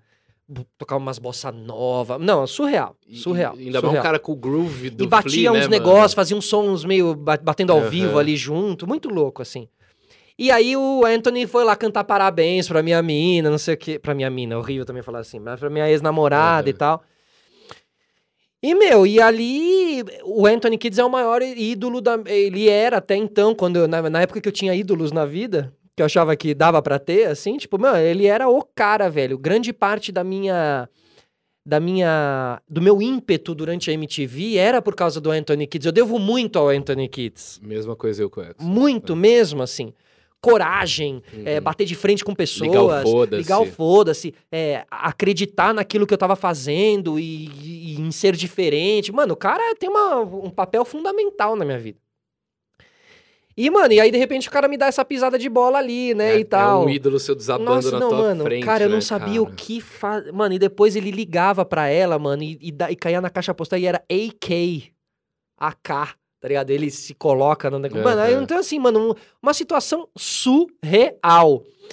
Tá ligado? Não, surreal, mano. Justo cara, justo eu, justo. Mano, que porra, Podia velho. ser, sei lá, E eu, tá e ligado? eu pensava muito isso. E aí, cara, depois tudo passou, né? Hoje em dia, 2021, tudo passou. Isso foi em que ano? Isso foi em dois. Isso foi. Boa pergunta. Tá vendo? Legendários? 2014? 2000 do- 2013, 2014. Foi por aí. Aham. Foi a última vinda, ou penúltima vinda deles aí. É, cara, o tempo passou, o relacionamento acabou, o amor e a paixão passaram Sim. também. Você consegue analisar Fica as coisas sobre um outro. perdoar, mesmo que ele não peça desculpa, fica mais fácil perdoar. E eu posso falar, cara, eu eu eu eu não eu eu eu não podia esperar outra coisa vindo dos Guns N' Roses, vindo do Anthony Kids, entendeu? Esses caras são tudo uns loucos, mano, viajam pelo mundo inteiro e A tal. realidade, a visão de mundo desses caras é completamente... Com- O mundo Cara, ele, gira ele, em ele torno comeu, ele deles, comeu o tá japonês ligado? inteiro de com a mão. Foda-se. Foda-se, tá assim, mano. Foda-se. Ele comeu o japonês inteiro. O cara, o cara é outra coisa. Uhum. Ele acordava, ele tava no Emiliano, no É hotel um cara que não Emiliano. tem que puxar saco de ninguém, tá ligado? Então foda-se. Ele acordava, pegava o helicóptero no Emiliano, surfava em Maresias, voltava fim de tarde, ia passar o som, De boa. voltava, tá ligado? Porque Tudo ele, pronto ele, pra ele tudo fazer o que ele pronto. quiser. ele né? chega no país, ele pergunta qual é a praia mais da hora pra eu surfar. Os caras Aham. falam, a praia tal. Ele fala, então amanhã o helicóptero aqui de manhã me pega com a prancha, não sei o que. É, o Axel normalmente, quando ele vem, ele fica no Rio, vai, faz o show em BH, volta pro Rio, vai, faz o show em Brasília, volta pro cara Rio. gosta de ficar tá no Rio. É, ele gosta de ficar no Rio. Então, assim, cara, eu, eu, eu, eu acho que no fim eu tive aí também uma, uma sorte, assim, a honra de cruzar e de conhecer. Isso que eu ia te de, falar, cara. e de- Eu preferia ter uma história com o Axel cagando comigo do que continuar que eu não tenho uma história. A minha única história com o É Axel isso. é que eu quase peguei ele no. Quando eu fez dancei pro? Brasil, eu, fi, eu me no mesmo, no mesmo hotel, tá ligado? Então eu sempre fico no Hyatt aqui em São Paulo Caralho. pra trombar com os caras. Já trombei com o Duff, tive uma experiência meio chata com ele, ele foi meio cuzão, mas eu entendo, que eu também fui. Aham. Eu já, já conto. E o. Axel, eu acordei cinco minutos atrasado pro café da manhã. A hora que eu desci, minha amiga falou: o Axel acabou, acabou de subir. passar. Ele tomou café da manhã aqui. no- porque ele toma no quarto, ele não sai do quarto. Então, ele descer pra tomar café da manhã é Já era raríssimo. raro. Eu pegar ele lá já era muito mais raro. E o Duff e eu com essa minha amiga, a gente ficou na frente da academia do, do Hyatt, que a gente sabia que ele tava lá, que as coisas vão correndo, né? Você tem seus informantes, Lógico. tá ligado? Maurício Meirelles fica comigo, ou o Axel tá em tal lugar, ou não sei o que lá tá onde, tá ligado? que ele é muito fã também. Ah, é mesmo? Ele é Caralho, eu não fãzaço, ele é sabia, não sabia. Que legal. Aí o Duff saiu da academia, eu e minha amiga, tipo, travamos, mas não falamos nada. Pô, o cara tá saindo, tá, tá suado e tal. Ele foi de uma academia foi pra outra, que era uma do lado da outra. A gente não abordou, não falou nada. Deu um minuto, veio três armários assim. You can't stay here, motherfucker! Mandou tirar. Eu Deu tô esperando o de... elevador. O cara, há 20 minutos? Falei é que eu só pego o elevador quando ele vem do 13 terceiro. Claro, é superstição. Tem uma superstição, É. lógico. E ah, legal uma história também com que eu te falei do Sebastian Bach, né? O Matt Sorum, que era a batera do Guns, na época auge do Aham, Guns, isso. ele montou uma empresa no Brasil. Ele tá sócio de uma empresa no Brasil, chama BioX. Eu não gosto muito de falar sobre o que ela é, porque eu tenho muito medo de entrar em detalhes. Se é que você me entende, tá Sim. ligado? Eu não sei direito qual que é dessa BioX, empresa. é, com esse nome? E aí, tipo, o lançamento da empresa foi numa casa, numa mansão no Morumbi, que eu entrei e tinha, sei lá, 10 carros importados Mas é sobre o garagem. quê? Mas é o quê? É um produto? Cara, é sobre sustentabilidade. Tá. Mas assim, da onde vem a grana eu não Entendi. sei, tá ligado? Cheguei no. Assim, eu vi que o Matt Sorum tava no Brasil, fui pesquisar o que, que ele tava fazendo aqui, achei a empresa, mandei uma DM e falei, mano, posso ir aí fazer mágica pros convidados de graça, postar no meu canal? Os caras meio que, pode, vem aí e tal. A gente viram lá que tinha um pouquinho de seguidor, toparam. Fazer mágica é o caralho, velho. Vou curtir essa festa. Aí o Cadu Pellegrini, um amigo meu do Chiara Rocks e tal, ele ia cantar com o Matt Sorum, com o Sebastian Bach, que o Matt trouxe, e o Gilby Clark, que era a guitarrista do Guns, que o Matt trouxe também. Então eles formaram uma bandinha ali pra tocar por um tempo. O Bob Burnquist estava lá, montaram um Ralph pra ele lá. Eu fui, acho que num show do, dele que ele fez num. Ah, num restaurante que é do. do, do... Oh, meu Deus, do Fogaça. Ele Ah, fez num, num topo, num rooftopzinho, assim. Eu não sei se cheguei Tocou a com ver. o Gustavo Giglio, não sei se sabe. Mas ele faz, é, ele faz essas coisas, É, faz pra é, Red é. Bull às vezes, É. tá ligado? Também. E aí ele fez uma apresentação, falou sobre. Falou até sobre maconha lá na hora, deu. Só tinha velho rico. Aham, sim. E eu, tá ligado? Tatu... Essa tatuagem eu fiz bêbado lá. Até hoje eu não sei o significado. Caralho. Um pato. Porque eu não sei. Eu tinha tatu de graça, bebida É de graça, um monte- enfim. Aí cheguei lá, assisti o show, no final colei pra trocar uma ideia com o Matt. Ele lançou uma breja aqui no Brasil também, faz o menor sentido. E aí ele me deu a breja, a gente trocou uma ideia, conversei com o Gilby, que eu já entrevistei o Gilby em 2013. Troca... E aí eu falei, porra, agora é a hora de eu trocar uma ideia com o Sebastian Bach, né, cara? Porra, velhão, barrigudão, assim. Olha, é mesmo. Parecendo uma tia, tá ligado? Ele parece. Ele e o Axel Rose são a cara da mãe do Danilo Gentili, tá ligado? Não sei se você já viu ela. Dona Ed- Ed- Edelmar, Edonar, sei lá. Enfim, Cara. cara, ele é um cuzão com todo mundo, tá ligado? Só conseguia tirar foto com ele, mina, e se a mina chegasse. Sim. E ele é casado, tá ligado? E aí, uma amiga minha que tava com o namorado dela na época lá, ela foi tirar foto com ele, ela puxou o namorado. No que ela puxou o namorado dela pra tirar foto junto, ele ficou putaço, tá ligado? Ah, que ninguém mais entre, então tá todo mundo pra fora. Tipo, Enfim. Aí ele saiu de lá e eu queria arrastar eles pro manifesto. Falei, porra, eu vou fazer uma noitada com esses caras, né, meu? Só que o Sebastian tava loucão, dando piti com todo mundo, o Matt Sorum Aham. tava mais de boa, e o Gilby queria ir. Só que eu acho que ele ficou com receio de ir comigo, eu e ele só, mas ninguém queria ir. Aham. E aí ele acabou indo pra uma pizzaria com os caras, e aí o Maurício Meirelles e o Zuckerman encontraram eles na pizzaria. E aí eu não falei, "Mau- Meirelles, não me conta o resto, que você vai contar o dia que você for no meu podcast. O que, que rolou lá, tá ligado? Porque eu- junto esses dois idiotas, o- Aham. o Zuckerman e o Meirelles, alguma Sim. merda eles fizeram ali Sim. e tal. Total. Esses Então, são- dois. São histórias que vão acontecendo na nossa É, vida. às vezes, né? cara? Às vezes é isso, né, cara? Às vezes é, alguns estão um pouco ultrapassados, assim, né? Aham. Viveram um sucesso e estão um pouco montados num sucesso que até já tá meio ultrapassado e tal. Não consegue nem ter a, o pé no chão de continuar vivendo um pouco mais o rolê, de visitar o Brasil e de de repente trocar mais ideia com a galera, ser Sim, mais legal com a galera. sim. É, E também tem a coisa de você conhecer seu ídolo, né? Eu ainda eu gosto muito do Maradona, gostava muito do Maradona. Puta merda. Sempre, sempre tive medo de encontrá-lo, assim, porque tenho certeza que, mano, que não ia dar bom, assim. Ou, ou ia dar bom pra sim, né? caralho, né? Mas acho que tem muito isso, assim, do ídolo e tal. E- mas pra mim o que mais ficou é a construção do ídolo, né? O que é idolatria, né? Não ficar idola- idolatrando muito essa galera e Saiba colocando que seu ídolo lugar. erra também. É, tá ele é, uma, ele, é, um- ele é uma pessoa e tal. E se você curte também que ele é todo loucão, talvez um dia ele seja loucão com você e você não vai curtir muito, entendeu? Exatamente, é. Né? Então eu acho que tem. Tem- é, comple... Eu acho que foi uma- um ensinamento de vida pra mim, assim. Foi muito um ensinamento de vida. Toma o Anthony Kids aí, passa por essa situação e lide com ela depois, tá ligado? Então, e você assim, lidou da melhor maneira, você com aprendeu certeza, com mano, isso, com né? cer- Aí voltei a ouvir Red Hot, que eu tinha parado de ouvir Aham. e me traumatizou. Depois voltei a ouvir, mano, e tá Sim. tudo certo, assim. Cara, é aquela questão, tipo, você tem muita... História pra contar nos podcasts. É, exatamente, tem isso também. É aquela questão, às vezes tem umas bandas que eu curto que eu não me identifico com a opinião dos caras, mas eu não Uhum. paro de ouvir, tá É. ligado? Eu gosto da música, eu não gosto do cara, às vezes. Porque tá aquela ligado? música desperta em você, entendeu? Exatamente, tá ligado? Cara, falando nisso, em- até em opiniões e tal, uma coisa que eu queria te perguntar, ainda não aconteceu comigo, eu não sei se aconteceu com você. Aquelas entrevistas que você precisa confrontar a pessoa, tá ligado?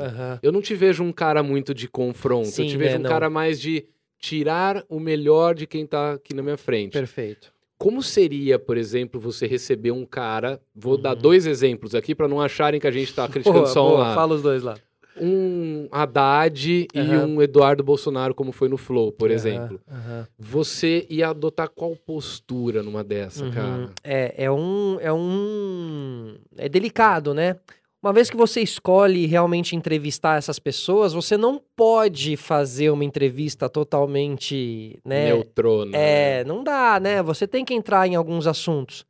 A questão toda é como entrar em assuntos, e aí acho que você tem milhares de maneiras. Eu venho tentando desenvolver uma maneira de conseguir desenvolver assuntos tensos Aham. bem, sem, Sim. sem criar atenção, sabe? É, trazendo num, num- num- num- em um lugar de curiosidade, trazendo em um lugar de necessidade, do, ó, Aham. precisamos falar sobre isso, vamos falar um pouquinho aqui, queria entender também sua, sua posição, não sei o quê. A comunicação é a alma do negócio, cara. É Eu- a maneira como você faz. é o né? Boechat, né, cara? O Boechat tava aí, todos os lados, todos os lugares, conversando com todo mundo, e você não sabia qual era o É, lado dele, né? E, e para isso existe muito estudo, existe. uma- Parece que era sem querer, não era Nada, sem querer, entendeu? Nada Às vezes, era você parecer querer, né? neutro, é, ou, ou para você conseguir tocar a coisa de uma boa maneira, você tem que saber muito. Porque é dentro do conhecimento que você faz o. E você tem que construir o seu personagem Sim. também de uma maneira que você pareça neutro. Você não... Neutro ninguém é, mas parecer neutro às vezes é bom pra você conseguir.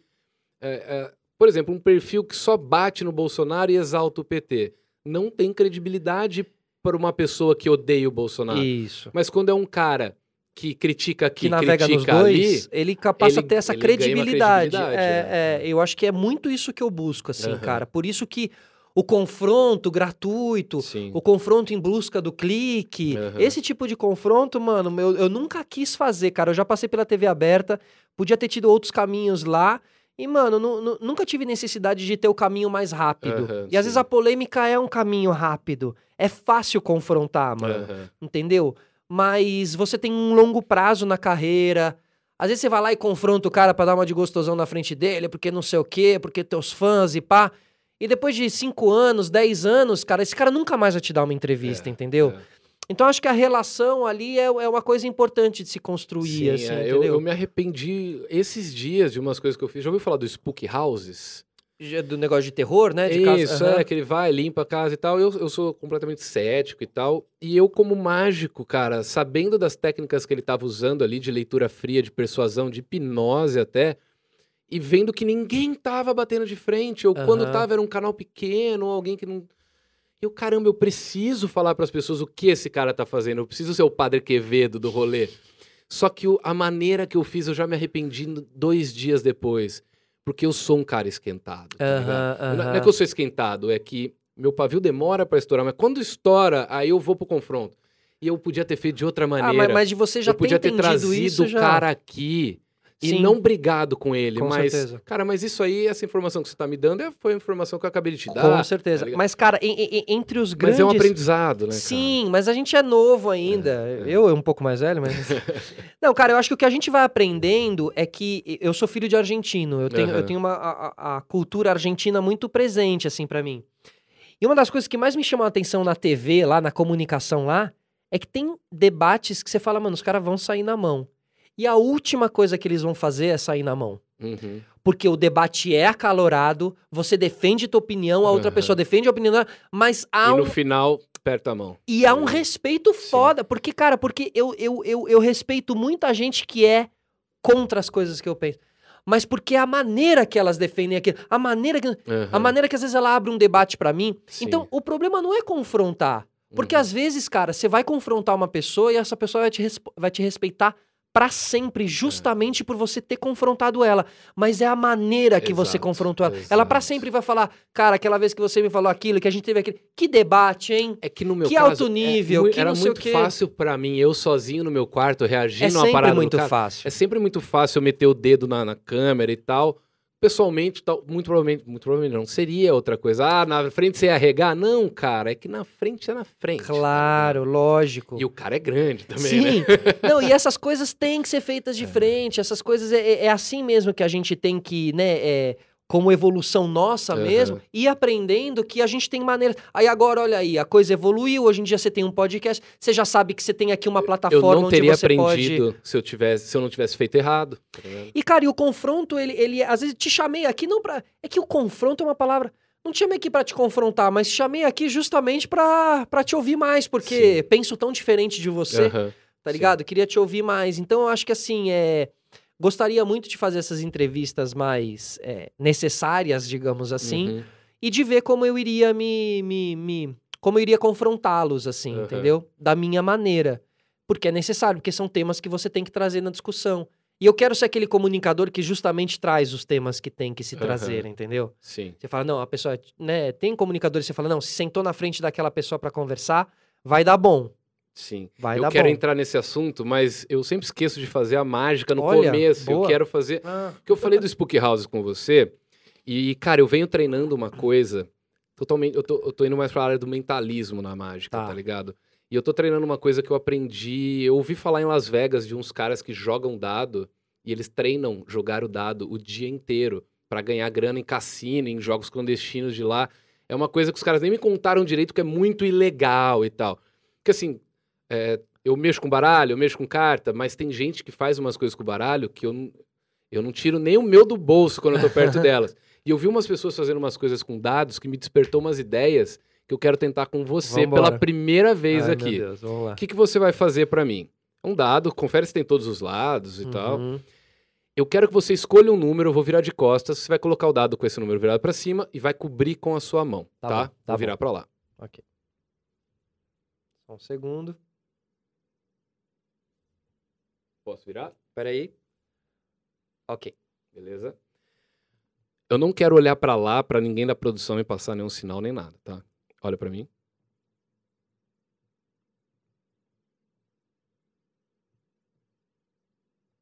É o 5. É o 5? Eu quero, eu quero tentar uma coisa diferente. Eu quero ir além, quero ir além. Agora eu não quero que você escolha. Eu quero Ah. que você jogue aleatório tá. e cubra. Mas Tá. me- marca qual caiu, tá? Na Tá sua bom. cabeça. Tá bom. Caiu aqui. Peraí. Posso virar? Uhum. A mesma coisa. Ah, para, velho. É a mesma coisa? Vamos fazer diferente agora. Pra deixar muito mais difícil, nem você e nem eu vamos ver o resultado. Você vai pegar ele aqui, vai fazer assim, Ah, vai, ah, vai cobrir ah. sem ninguém ver. Tá, tá, nem tá. a câmera, nem Tá, ninguém, tá? bom, tá bom. Rapaz, vai. Você precisa olhar pra mim ou eu preciso olhar pra você?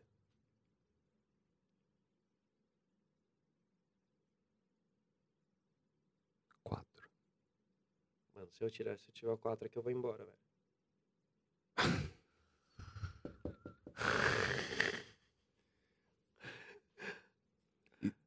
E por que que, eu fiz essa mágica hoje? Que a gente falou do. do Eles sabem Spook, como né? você faz essa Eles parada? Não fazem, tipo, não tem ideia. É a primeira vez que eu tô fazendo mesmo, tá ligado? E, e assim, imagina uma técnica dessa. daí, ô anão! Imagina uma técnica dessa na mão de alguém que não tem boas intenções. Sim. Você usa isso não para enganar. Isso aqui não vai enganar ninguém. Isso aqui vai Sim. te dar credibilidade pra depois, tá ligado? Então é por isso que eu tô indo pra essa área do mentalismo, porque eu quero mostrar para as pessoas como é possível através de técnicas e nada sobrenatural, técnica, ciência, saber muita coisa das vidas das Perfeito. pessoas, Não tá necessariamente você vai falar aquilo que você tá. Exato. Então, quando você falou do confrontar, eu acho que tá muito nesse lugar, assim. O... Maneira Você- mais sutil de Isso. fazer. Você tem tanto conhecimento. Eu sei tanto da cagada que você tá fazendo que, na que eu não preciso ficar vomitando pra você. Eu vou transformar isso em entretenimento, tá Isso. ligado? Isso. Eu vou fazer você. Você tem que mudar Se seu confrontar. jeito. É, Entende? Eu- Exatamente. Eu, acho que é cara. muito isso, cara. Porque, porque se tem um momento onde eu uso minha sensitiv... meu, meu, meu lado sensitivo e Aham. que eu, que, eu, que, eu, que eu gosto disso tudo, assim, acredito muito, é, é nas entrevistas, assim. É um. Acho que eu, eu acho que eu tô entendendo pra onde ele quer ir. Eu acho que eu tô entendendo que ele tá precisando falar, precisando externar. entende? Claro que o estudo anterior pode te ajudar a isso. Sim, sim. Falar, meu, assisti as três últimas entrevistas dele no mês e ele voltou no assunto da filha três Aham. vezes. Cara, preciso falar da filha dele. Sim, sim. Entendeu? sim, faz É, sentido. Sabe? Eu acho que o conhecimento, ele é, ele é, ele E é chave. E eu assim. acho que você faz. Cara, eu- não é porque você tá aqui, eu já Sim. te falei isso, antes falo abertamente. Você, pra mim, é um. Tá top três entrevistadores pra mim Amém, desse mano. meio. Eu Tô focando muito aí, sabe, colocaria cara? até no primeiro, Pô, eu não vou cara. pôr pra os outros não ficar ficar bravos comigo. é. Mas porque a sua maneira de entrevistar é diferente, tá ligado? Eu, eu vejo um pouco da Marília Gabriela. tá Justo, ligado? justo. Tô focando muito, e é mesmo, assim, porque Aham. é uma referência, é uma pessoa que eu assisto mesmo. Eu tô focando muito aí, cara. Muito aí, Muito nesse, foda. nesse lugar. E eu é. acho que é um caminho bem. é, é, pouco explorado da internet, tá ligado? E, cara, e tenho visto muitos os podcasts novos e os podcasters que estão chegando. Tava falando, né? A gente falou no começo das referências, Aham. sabe? É realmente da galera ter a sua personalidade, manter. A gente falou tanto dos músicos aí, do Axel Rose, do Anthony Kids. Imagina se todo mundo quisesse ter sido Red Hot Chili Peppers. Mano Porra.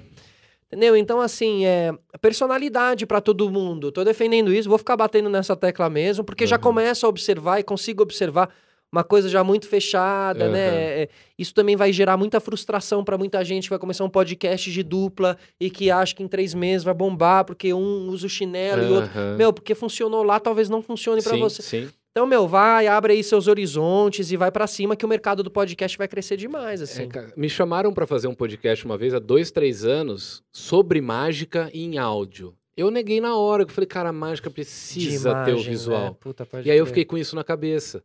E aí a hora que surgiu, começaram a surgir esses podcasts de vídeo, eu falei, caralho, é isso, mano. Total. Ainda mais na pandemia, que eu não posso, eu gostava muito de ir na rua fazer mágica pras pessoas e filmar. Eu não tenho pra quem fazer mais mágica. A galera não confia quando eu faço mágica pro meu pai, tá ligado? Ah, tá combinado. Então, ter essa rotatividade de pessoas aqui no meu podcast não precisa bombar, cara. É só de eu ter ali uma pessoa pra eu mostrar o meu trabalho. Isso É. é, é, é orgânico, é, É. automático. Eu, tá cara, ligado? eu, eu, eu, mano, desde o dia 1 do podcast, do meu lá do Sistema Solari, é, eu, eu penso que eu fiz ele pra. Ele é de dentro pra fora, tá ligado? Ele é primeiro pra mim. Uhum. Desculpa o egoísmo. Não, mas tem que Mas ser, ele é cara. primeiro pra mim mesmo. Aham. Eu preciso curar minhas, minhas, minhas noias, eu preciso socializar um pouquinho mais, porque eu sou um cara antissocial, eu preciso aprender mais com outras pessoas, eu pre... depois Preciso ouvir mais. preciso ouvir mais, preciso entrevistar aquela pessoa bem. Tem então, uma curiosidade que, que eu quero perguntar pra ela. isso só tá vai me agregar. É. Em primeiro lugar, vai me agregar. Vou me tornar uma pessoa com maior conhecimento, com pessoas. Vou conhecer mais pessoas e tal. Aham. E aí a consequência disso, eu acho que é fazer um bom programa. Ele acaba ficando um bom programa, Sim. acaba eu tô afim sempre, eu não sei o quê. Então, cara, ele é ele é uma ele é um refúgio hoje em dia pra mim, tá ligado? Aham. Ele é fundamental, diria eu assim. Então uma é, muito terapia, nesse né? totalmente, Aham. cara, totalmente. Então eu não me eu- aí eu acho que eu me frustro menos com os likes e os Aham. likes, os, os views Sim. e esse monte de coisa que, que a internet acarreta, que as pessoas te cobram. Em tempo real. É, os meu amigo lá, quando eu comecei a fazer podcast dois anos atrás, 2018, eu tenho os meus amigos de, de colégio, Aham. fiz colégio batista brasileiro, os meus amigos de colégio foram todos para outras áreas. São engenheiros, economistas, não sei o quê. Gostam de dinheiro. Aham. E quando eu fiz o meu podcast, eu precisava sair de um lugar estranho que eu tava, Uhum. interno. E eu fiz como uma, uma corda para eu poder sair desse lugar. E eu fiz e comecei a fazer os meus primeiros episódios. Os meus amigos do colégio chegavam para mim e falavam assim: E aí, mano, tá ganhando grana? Tá ganhando dinheiro? Primeira pergunta, É, mano. Primeira assim, pergunta. Eu falava, ô seu cuzão, cara, pergunta se eu tô feliz primeiro, porra. É, Depois você pergunta se eu tô com dinheiro. Pô, eu te conheço há exatamente, 15, velho. 20 anos, mano. Pergunta se eu tô feliz, caramba e tal. E eu acho que a, a, a felicidade em um projeto, ele acarreta dinheiro. É. é Não, uma coisa não vem antes da outra, porque a gente trabalha com comunicação, não com economia. O maior erro das pessoas é começar as coisas pelo dinheiro. É, pra né, ele cara? pode ser que venha primeiro, porque ele tra... o trabalho é. dele é número, então talvez até venha. Sim. Mas, pô, pra gente não, É. cara, é uma consequência. Um, Ainda um- mais quando envolve comunicação e arte. E arte. tá a arte só dá dinheiro se for feita de maneira feliz. Exatamente. Ninguém tá. Poucos estão ganhando dinheiro triste Só na o comunicação. Lucas Fresno. tá ligado? Gauchada, gauchada roqueira. É. Mas você não é gaúcho, né? Você é Não, interior de São Paulo. interior de São Paulo. Mas você conhece toda, toda a turma. Cara, eu conheço Roqueira. algumas coisas, tipo o Cachorro Grande, tá ligado? A própria Fresno, tem acho que a Scalene é de lá também, das mais Aham, novas verdade. Engenheiros. Engenheiros, tá Baita ligado? banda. Eu gosto de engenheiro. Cara, eu tenho mais uma coisa pra te mais mostrar uma, mais uma É. mágica. Eu Vou deixar aqui no canto uma previsão, tá? Vou deixar até aqui meio que embaixinho aqui, a gente já vai usar ela. E eu vou precisar aqui é, que você embaralhe umas cartas pra mim. Aqui. Grudado aqui. Aqui. Que você simplesmente embaralhe. Tá bom. Quando você quiser. Vamos lá. Deixa a caixinha Ave aqui. Maria. Lembrando dos momentos de truco.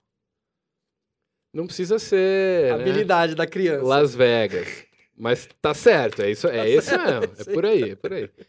Cara, a ideia é a gente deixar as coisas o máximo, o mais aleatório possível aqui. Tá. O que, que você vai fazer?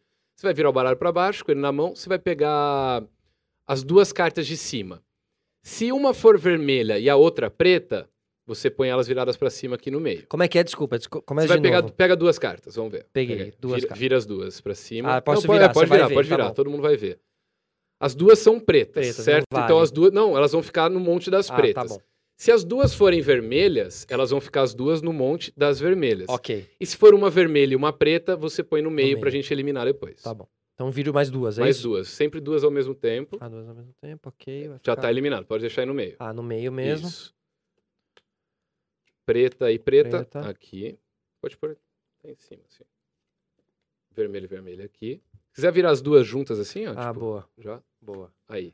No meio, Eliminadas. elimina. Eliminado, vermelho e preto.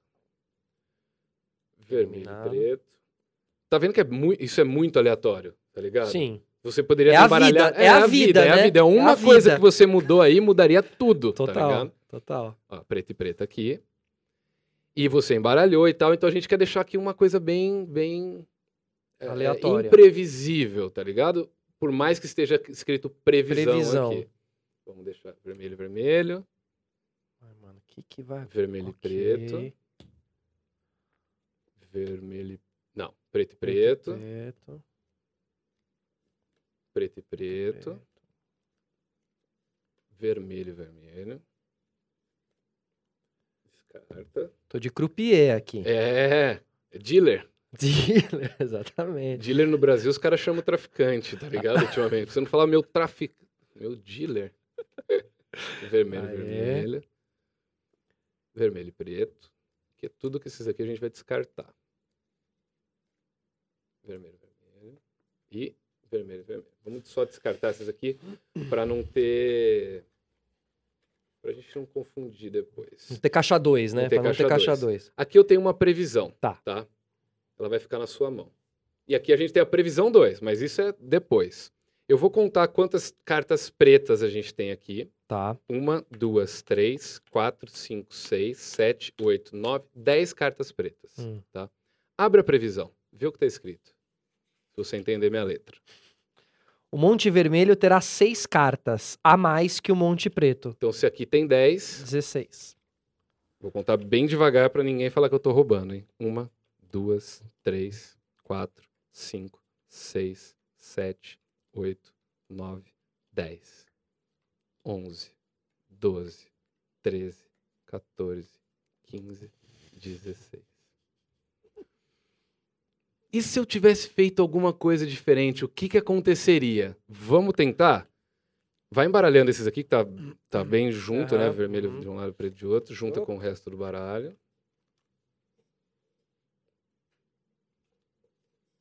Embaralha. E agora você já pegou a manha, né? Então... Aí. Aí você pode fazer a hora que você quiser a mesma coisa. Ok. Virou duas. Descartou. Vermelha. Vermelha. Descartou. Posso dar mais uma embaralhadinha aqui? Pode, do jeito que você quiser. Dá mais uma misturada. Se quiser fazer com as cartas viradas pra cima pra facilitar pra você ah, boa, também. boa, boa. Cara, mesmo, tudo né? Dá no aleatório, mesmo, é. né? Tá. Vermelho, vermelho. Preto, preto. Já posso botando direto. Boa. Cada vez mais aleatório. Lembrando que a previsão 1 já foi, agora a gente tem a previsão 2, que é Perfeito. para a segunda vez. Isso. Preto, preto, preto, descarta, descarta, vermelho. Aí. Pegou o jeito, pegou o Peguei, jeito. agora vou. Já dá para trabalhar no cassino do, do Gabigol lá. mais aleatório 2021. Maravilhoso. Gabigol, MC MC Gui. Gui, num cassino clandestino embaixo da mesa. Jantando. Jantando, jantando. A hora que eu vi que tava começando a lotar, eu falei, acho que eu vou embora. É. Desculpa isso, dele cara. no Fantástico. Vamos eliminar as, essas Tinha aqui. acabado de lançar o documentário na Globoplay. O Qual? Gabigol. Tinha mesmo? Tinha. Nossa. Uhum, puta bola. Mas, cara, eu tenho certeza que vai dar mais costas. view É, ainda, tá pois ligado? é, pois é. Antes de abrir, Ok. eu vou contar as pretas primeiro. Tá. Uma, duas, três, quatro, cinco, seis, sete, oito, nove, dez, onze, doze, treze, 14. 14. Pode abrir a previsão. Na segunda vez, os dois montes terão o mesmo número de cartas, então vai ter 14 ali. Vamos ver. Um, dois, três, quatro, cinco, seis, sete, oito, nove, dez, onze, doze, treze, 14 cartas. Cara, eu torci tanto pra ter 13, cara. Lembrando a galera que eu sempre faço uma, a mágica do dado, jamais ensinarei, ah, é? Nem Não. no curso. nem no curso. E essa aqui, curso. tem no curso? Essa daqui eu sempre faço uma mágica pro convidado e no dia seguinte no meu canal principal eu ensino. Então, quarta-feira, legal. amanhã. Ah, você em vai algum- ensinar essa é, aqui? algum que da horário hora. eu vou ensinar essa parte aqui da Pô, que mágica. da hora. Estarei assistindo porque quero aprender. Boa, boa, boa. Quero ver boa. como eu fui enganado. É legal, cara. A ideia é democratizar a mágica pra mais gente fazer, igual aconteceu com o podcast, com o stand-up, com os caras, e parar de ficar fechando os mágicos em grupinho. Não, e a os caras me mágica, cara? odeiam. Os mágicos me odeiam. Mas eu tô fazendo mais pela mágica no Brasil do que eles jamais vão sonhar em fazer. Eu gosto do lado clássico da mágica, assim, cara. Os Aquela- filmes, os filmes mais The antigos. Prestige. Isso, esse, esse, essa coisa da mágica, assim, como, como é, es- es- escape, né? O-. A escapatória, assim, a fuga, eu acho muito louco. Porque às vezes é uma fuga mental também, Sim, assim, totalmente, né? Ele Totalmente. é criar. Todo mundo faz. Ma... é, nossa, parece um coaching falando agora, mas. Todo mundo faz uma certa mágica, assim, todo mundo cria uma ilusão. Aham. Todo mundo cria suas ilusões. Cara, não só. Eu falo que a mágica é um grande conglomerado de técnicas de. Como é que chama quando você faz. Junta uma coisa com a outra que não tá certo, mas. é, Ah, quando você vai consertar uma coisa na sua casa, só que você Aham. conserta mal. uma Gambiarra. Gambi- É um, é um complexo de gambiarras, tá ligado? E eu chamo a mágica de, de o cinema da realidade.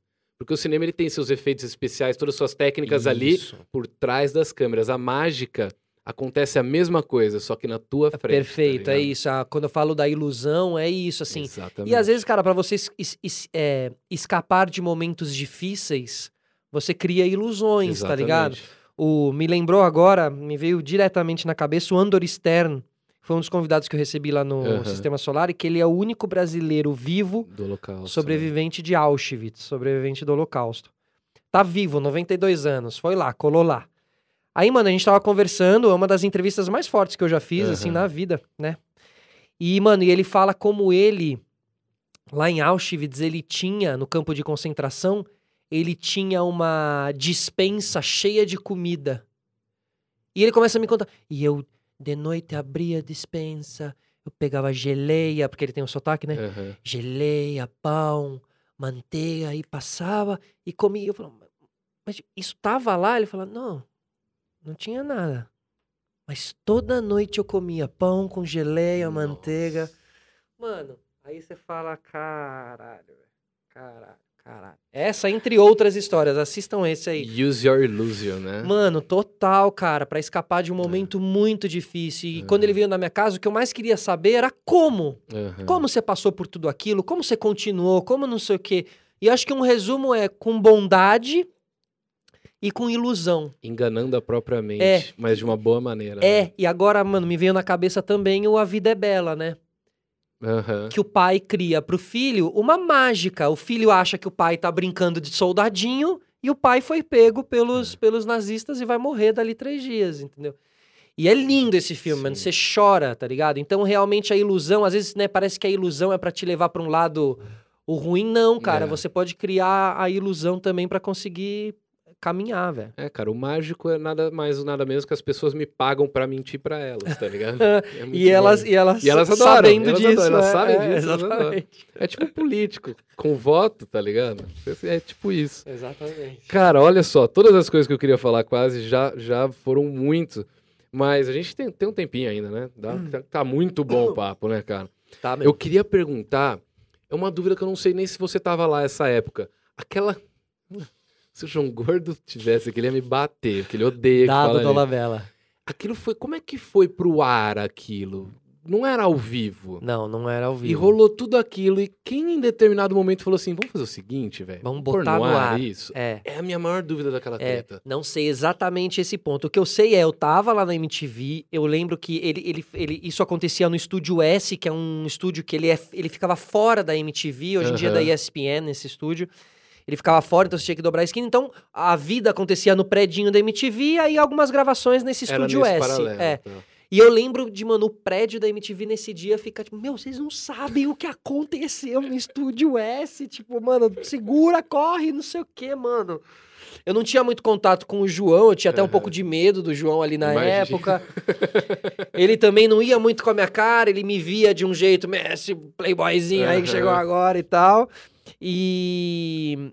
E, mano, e o Dado, ele era hypado pra caramba nessa época, Aham. assim, né, cara? Ele, ele ali, eu acho que é o- realmente o começo do, do- do- da derrocada do cara, assim, sabe? Porque, sei lá, assim, né? Ele poderia até ter sido um, um- um artistão aqui no Aham. Brasil, sei lá, enfim, se não fosse grande parte do comportamento. Porque a galera comprou mais o lado do, do gordo do que do dado, é, né? e, cara, e o tempo passou e o tempo fez questão também de mostrar quem era o babaca e quem É, não era, é, né? É, Vamos, pu- vamos puxar agora os dois aqui, assim, e vamos ver, tipo, quem é babaca e quem não é, mano. O trabalho lindo que o João Gordo fez durante a pandemia com, Puta o, merda. com o padre merda, distribuindo mano. comida Sim. Vocês vegetariana. viu, tentaram prender ele É, e pegaram um outro gordo tatuado. cara, esse o tem problema história. das Esse máscaras. tem história, é, exatamente. E daí, é, e, o e é assim. e o consegui- problema da, da galera que persegue, né, que foram lá pra pegar ele, assim, acabaram cara, pegando o cara errado, fazendo né? trabalho solidário, dando comida pra morador de rua e a Exato. galera perseguindo. Cara, Exatamente, foda. É, mas se moldou nisso também, né? Se moldou na galera perseguindo ele, ele, Aham. ele, eles, né, ele consegue. E o dado pra ele acho que é apenas mais uma história, né? Mas ao mesmo tempo não é também, porque ele não curte muito, assim, É, ele não curte é. falar. Acho que ele não curte ali é dar palanque pro. Ficar falando do dado, eu acho que pra ele não faz o É, menor é, sentido. Porque, tá mano, ligado? olha tudo que eu já fiz na minha carreira, sendo que um Isso. playboy chegou mexendo o saco, e é isso que vocês vêm me perguntar? tá E olha que a gente tá falando do que o Gordo tá fazendo hoje. Cara, o que o Gordo tinha feito Na época, antes, nossa tipo, senhora. antes do dado chegar lá, entendeu? Tem que, tem que, Não só com o Ratos, como com a MTV também. E com a tá ligado? música Com a em música, geral, e com o Kurt. Nossa senhora, Né? mano. Então, assim, cara, respeito, tá ligado? Primeiro lugar, mano, respeito, cara. Tá chegando lá na MTV, tá chegando de maletinha. Que, que, Ah, que, que rolê é? Machadinho. Aí tirou, bateu Cara, no eu tenho uma negócio. história com o Dado que o é muito gordo levanta- engraçada. é. Muito. Eu nunca falei isso. Foda-se, velho. Um dia ele me mandou um WhatsApp. Nunca tinha falado com ele, nem lembrava quem que ele era. Só sabia dele do, da treta Da com treta o gordo. o João. mandou um WhatsApp e falou: E aí, mano, beleza? Super educado. Sempre foi, em todo educado, não fez nada pra mim, mas. Cara, é o seguinte, fiquei sabendo que você é mágico, vai ter aniversário da minha filha, não sei daqui quanto tempo. Você não quer fazer um show lá e tal? E, cara, eu parei de fazer show pra criança lá com os meus 18, 19 anos, porque eu não. não... Ficava muito nervoso, não sei lidar, não sei educar, e ficava puto, tá ligado? Crust, tipo com, Crust. com a minha cabeça de, de, de Axl Rose ia dar Aham, merda sim, uma hora. Total, total. Fazia festa, fazia muito mais evento de festa de rico do que de pobre. E lidar com um filho de rico é uma bosta. você não pode dar bronca nele, tá ligado? Quem é você pra dar bronca no meu Sim, filho? sim, Você é só sim. animador. Sim, total. E, e beleza. Aí eu falei, ó, cara, eu não faço mais, mas eu posso te indicar umas pessoas aqui e tal. Indiquei, ele ficou chorando o preço dos caras pra mim. Tipo, fala pro cara fazer mais barato. Eu, tipo, mano, já é quase custo do cara. Enfim, o aniversário nunca teve. Porque logo na sequência ele foi preso porque não pagou a pensão, tá ligado? merda, mano. A mágica que ele queria era pra fazer, pra ver se aparecia o dinheiro da É pensão, tipo cara. isso, tá ligado? Não, eu, eu acho A hora que, que eu assim, li a notícia, eu falei, ainda bem que eu não fechei esse show. Ia É. ter perdido a agenda, tá ligado? Coisas, né, que Não, que acontecendo. uma, uma, uma cabeça também que realmente as histórias me fazem é, comprovar que eu não entendo como funciona a cabeça dele, assim. Uhum. E não dá pra entender porque colou lá com a machadinha e tal. Agora, mano, colou na frente de, um- do- do- de um dos caras mais, mano, assim, punk, entendeu? É, o que esse cara já viu, o que esse O que cara ele já passou. Nossa, que- Mano. Cara, o que, que, o que assusta o João Gordo? É, tá ele cresceu na época dos careca do ABC, do, do que, meu, era perigoso, Um era pai metaleiro. militar, ele sendo punk, tá ligado? Era metaleiro contra punk também, tinha treta pesada. O Andréas mesmo fala isso lá na entrevista que ele deu no sistema Aham. também. É, então, assim, cara, que viagem, tá ligado? Que viagem. E ele ainda mais num lugar super também do carioca bem Aham, vivido, aham. entendeu? Então, assim, nada a ver, o João levantou. Cara, por que, que isso, isso foi ao ar? Porque a MTV tinha o pleno entendimento do que é entretenimento e do que é, tá ligado? Não sei se o João gostou, talvez ele não tenha gostado e tal. Mas entrou pra história da televisão brasileira, é um momento muito marcante, um momento muito legal e um momento que define muito bem o que foi a MTV pra É. molecada que não sabe muito bem o que é. Assiste João Gordo com da... Você vai sacar mais ou menos Não o que isso, era, qualquer velho. coisa do João Gordo. Gordo a cara. gogô, Ele no- ou Garganta e Torcicolo. iglu lá, o gordo visita, ele brigando, mandando os Los Hermanos embora do iglu porque eles falaram que não gostavam de, De não sei Ramones. Ramones, é.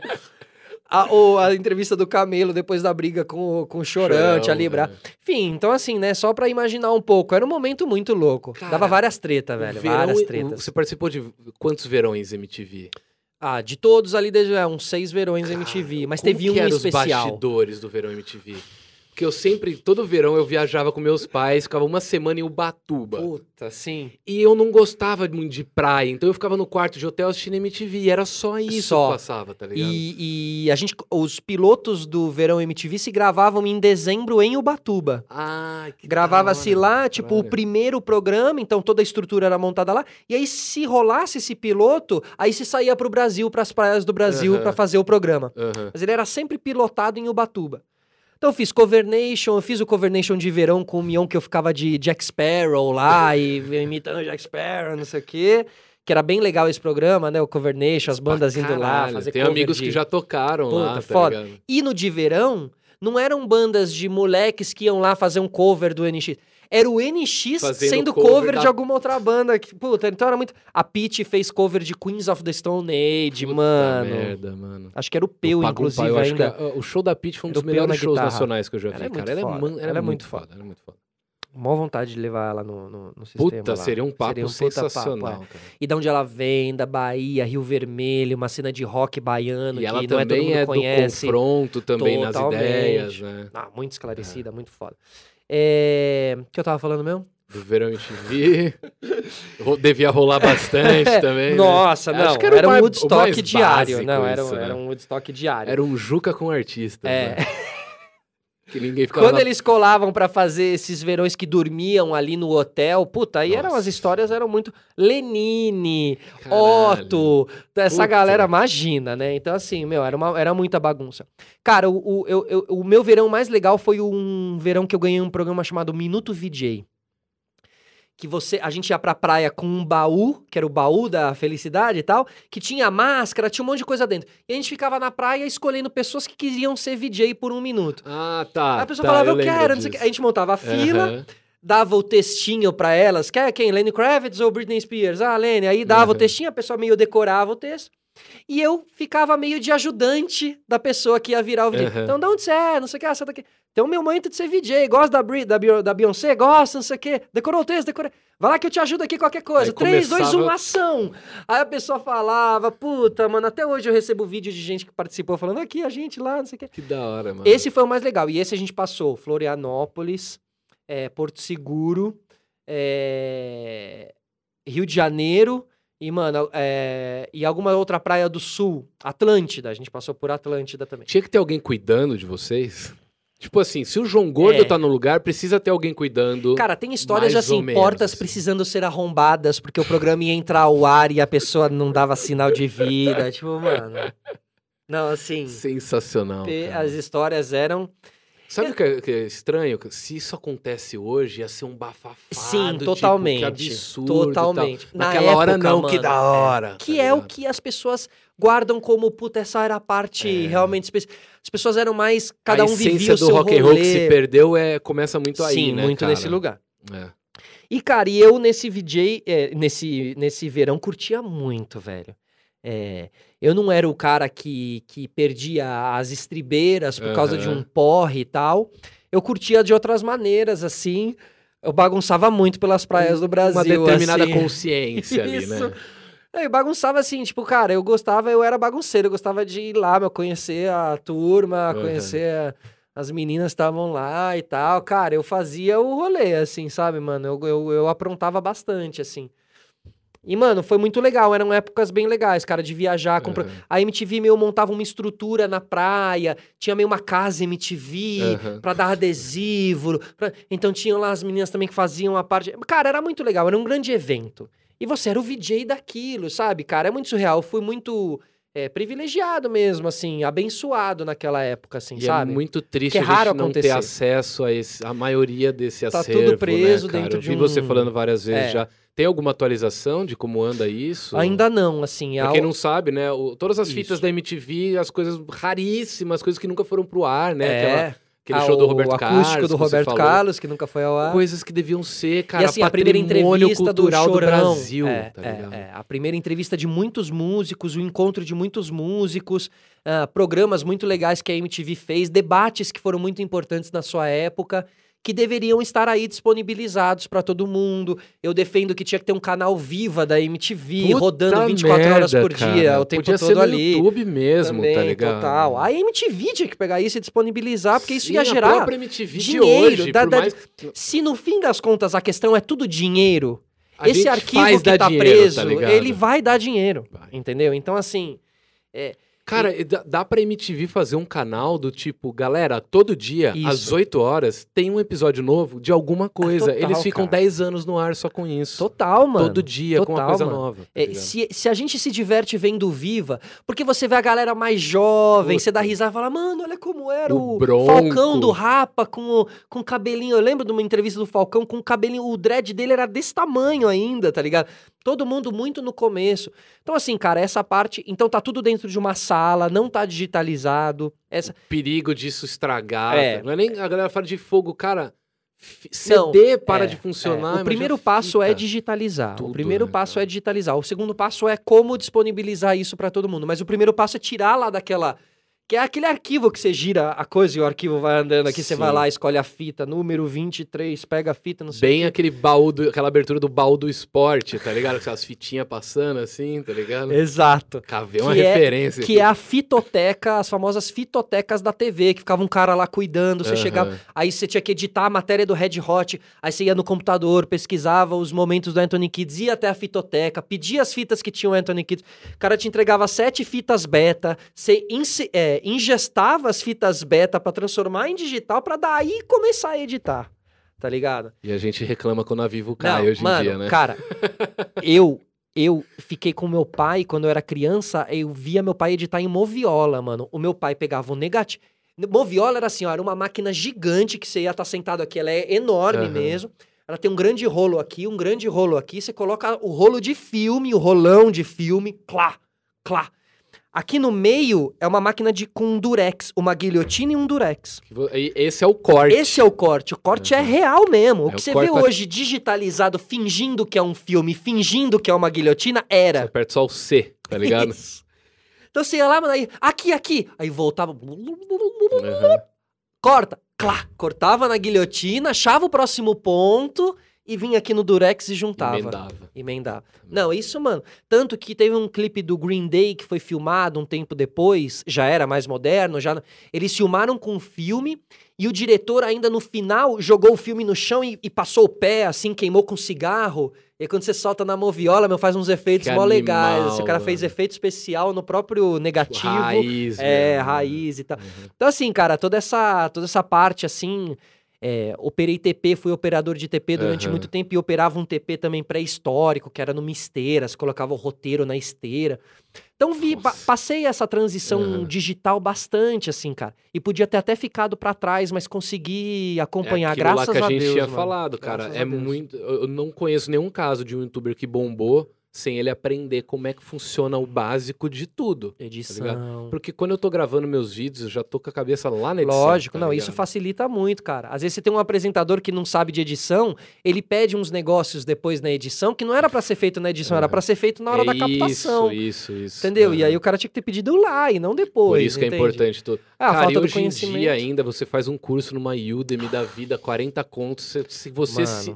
Mano. É o que eu falo, Eu cara. fazia os cursos lá na Joaquim Floriano, lá de edição, numa escola. Aham. Tinha que ir lá fazer. Que eles que tinham o Mac. O meu primeiro curso de edição foi assim também. porque eu Foda, queria mano. migrar do Vegas pro, pro Premiere, eu não tava entendendo, eu paguei umas aulas pro cara só me mostrar a diferença e o resto eu, eu me viro. tá? Nossa, cara. Eu tava pensando outro dia muito sobre isso, cara, que hoje a questão não é mais você ser esforçado, porque a informação tá aí pra Sim. todo mundo.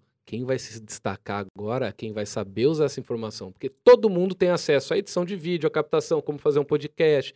Bem, tem umas coisas que são caras, fazer um podcast é caro, Sim, é caro. mas todo mundo, todo mundo tem a informação, todo mundo tudo bem. Você vai falar, ó, tem um cara na, na- na favela, não tem acesso à internet. Sim. Quando eu digo todo mundo, é tipo. É, democratizou muito mais, Democratiza- tá mais popularizou muito fácil, mais, é. tá muito mais Então hoje acessível, você né? consegue fazer um curso de qual. Tava, você comentou do Bob Lazar. Eu fui assistir, não boa. terminei ainda, mas eu fui assistir. E eu tava vendo ele ali falando as coisas. Eu falava, caramba, uma coisa dessa naquela época era um baque muito grande. Hoje, se você abrir o YouTube, você tem mil Bob Lazars falando, tá ligado? Então, hoje todo mundo tem acesso à informação, todo mundo forma a sua opinião, todo mundo forma a sua teoria, a sua técnica Isso. sobre tal Aí coisa. ao mesmo tempo que tá mais fácil, Fica mais, mais difícil, difícil. porque tá todo mundo tá todo fazendo mundo um negócio pra você se muito destacar. bom. Então pra você se destacar, você precisa ser mais ainda. Aí você tem É. que ir aonde as pessoas não têm o acesso, Uhum. que é o quê? Sua bagagem. Sim, tá sua bagagem. Pesquisar sempre o lado B das É, coisas, mano. O é, lado B. Achar, achar referências que os outros não estão usando ainda é muito do caralho. Porque entendeu? antes, por exemplo, pra você aprender alguma coisa, quando não tinha curso online, essas coisas, você tinha que ir num livro Isso. e você tinha que ler o livro e absorver daquele livro aquele trechinho só que você ia usar. Hoje você vai, pula direto pra aquela parte no vídeo, absorveu, vai embora. Hoje tá muito Então, fácil, antes, antigamente era puro esforço, É. tá ligado? E dedicação. Hoje é esforço e mental. Por tá quê? Porque o conhecimento valia muito naquela época, é né? Isso, é isso. É, você tinha o conhecimento de como operar uma câmera? Meu, você era o cara, porque pouquíssimos tinham Uhum. conhecimento de como operar uma Sim. câmera, daquelas câmeras de filme, fotografia, fotogra fotômetro, tudo Aham. isso. Hoje em dia, cara, você tem muito ma- um monte de gente sabe como operar a câmera. Sim. Então o que separa o joio do trigo é como você opera essa câmera, tá ligado? E a gente falou Sim. do confrontar também, né? Então não é sobre confrontar ou não, mas é como, Como confrontar. confronta. Então, no fim, é tudo como você tá fazendo aquilo, entendeu? É, é- é- tá tudo em você, velho. Tá tudo em você. Cara, eu acho que assim. Tamo, Zeramos? Zeramos bem. Tem uma última coisa que eu queria. Duas coisas que eu queria perguntar pra você.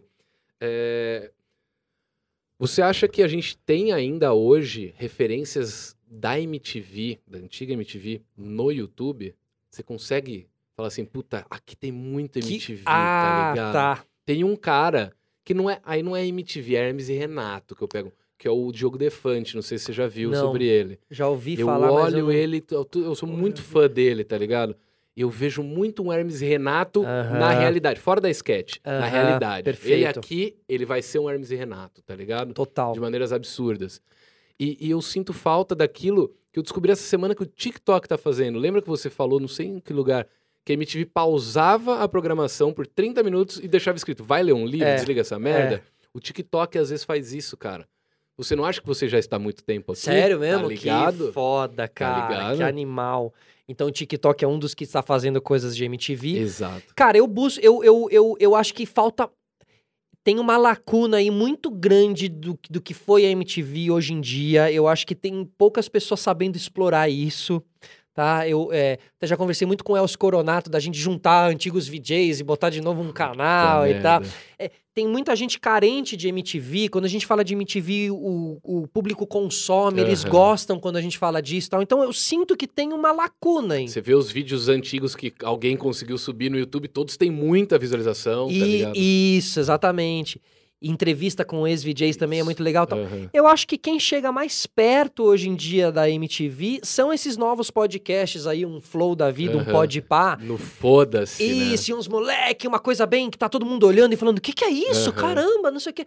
E que você vê, de repente, uma pessoa que você jamais imaginou estar lá, ela tá lá quebrando um paradigma. Isso era muito Aham, MTV. Isso sim, era muito sim. MTV.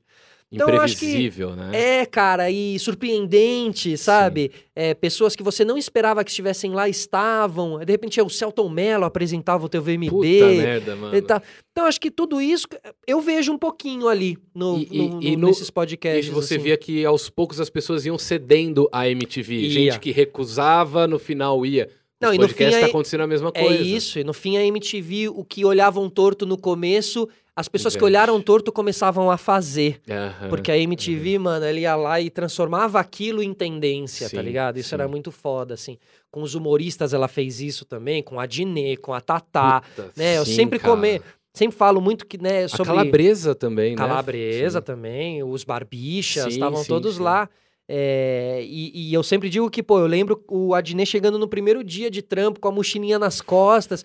Eu falo muito sobre a transformação, né? Como esse nosso meio é muito louco, é, para você jamais destratar alguém, assim, porque esse meio ele é muito louco, cara, e, e ele é. E cada vez mais rápido as pessoas saem do mochilinha Totalmente. e vão pro topo. E, né? cara, o Adnei hoje em dia no lugar que ele tá e tal, é muito louco eu imaginar ter visto ele chegando assim, porque jamais você diria o Aham, caminho sim. que ele teria, entendeu? Então, pra mim isso sempre ficou de lição assim, de ter, graças a Deus eu fui, né, gente boa com o Adnei, mas assim, de você sempre, cara, é, saber que quem tá começando pode ser o grande, o próximo, O Whindersson. é, o próximo hype, assim, a- a, Aham. próxima pessoa a estourar. Sim. E se você criou uma conexão legal lá, também vai ser Com bom pra certeza. você nesse momento, entendeu? E isso aqui também, né, cara? Total, cara. O podcast é uma eterna conexão, mano. Toda, toda no semana é uma nova episódio, eu conexão. tô muito feliz, tá Foda, ligado? Hoje a velho. gente já passou. Cada episódio que passa, a gente bate o recorde de duração, Ah, né? O primeiro foi aí, uma hora e dez, o último foi uma hora e meia, outro uma hora e quarenta e. Mas isso aconteceu muito comigo, velho. No No começo começo. me travava. Não, não, no começo eu não conseguia. Tô um pouco Eu, eu não tinha dificuldade de chegar numa hora, cara.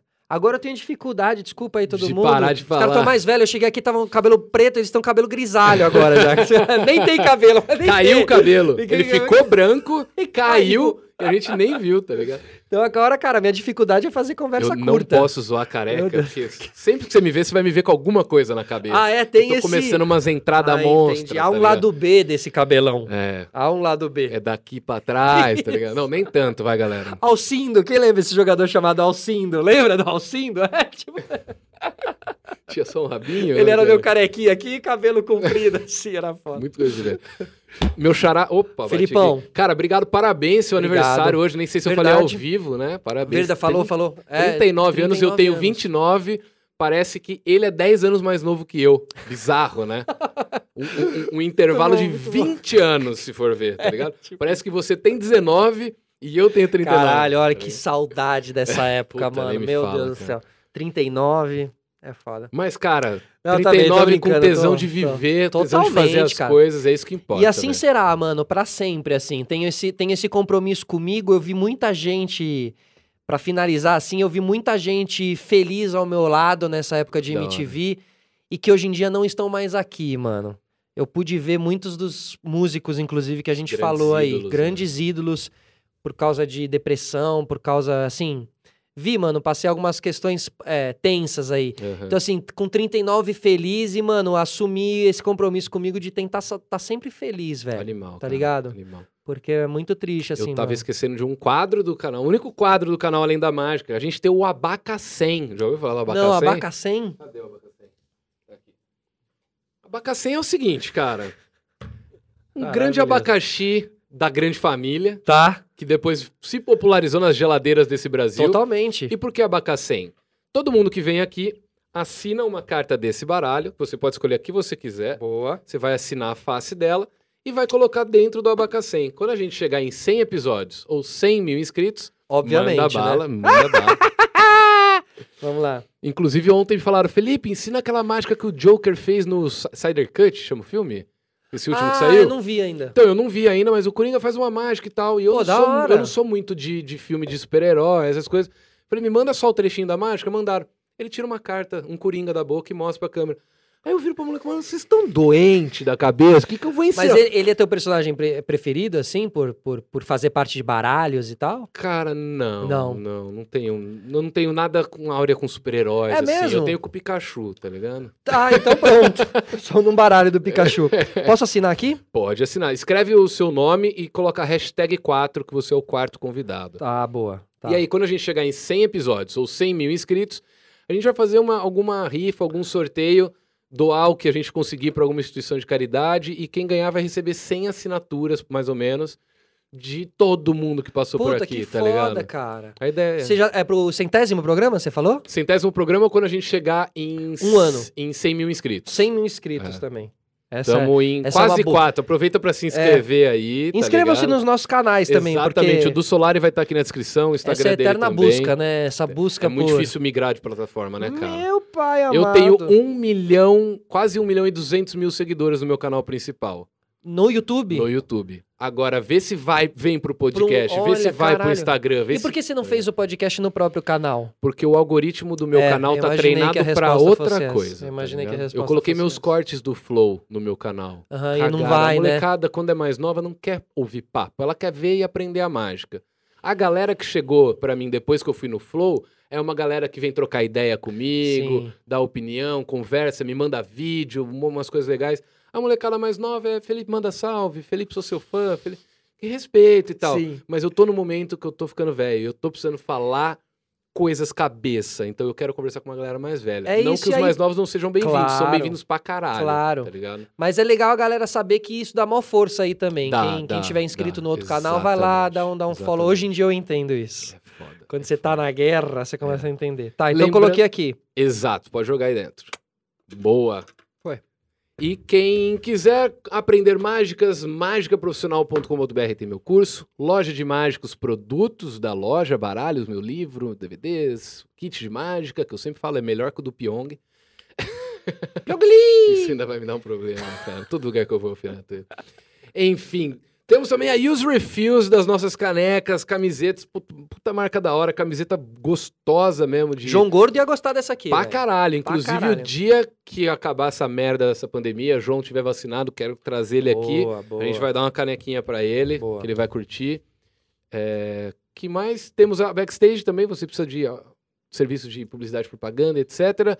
E os canais, o canal do Felipe Solari e o Instagram dele vai estar aqui na descrição. Canal de cortes na descrição, esqueci de falar no começo, mano. O canal de cortes ajuda muito a gente. também sempre esqueço as Tem paradas, velho. view pra caralho no canal de cortes, vocês não se inscrevem lá, mano. Ajuda nós. É que a faz essa força. galera é fofoqueira. Dois cliques, velho. Eles clica na descrição. Mas o negócio é corte, que é tudo fofoqueiro. Tudo- é, é, tudo, tudo Eu fofoqueiro. falo, o, o meu canal de cortes, ele tem a única, o único objetivo de prejudicar o convidado com clickbaits Isso. mentirosos Isso, e impossíveis. Mas, ó, pode, pode mandar nos meus, pode mentir bastante. Pode? pode, Nossa, pode, pode. vai pode, pode. do- Eu quero polêmica do, do, do, do Anthony Kids. Deixa comigo, manda, deixa manda, manda, manda.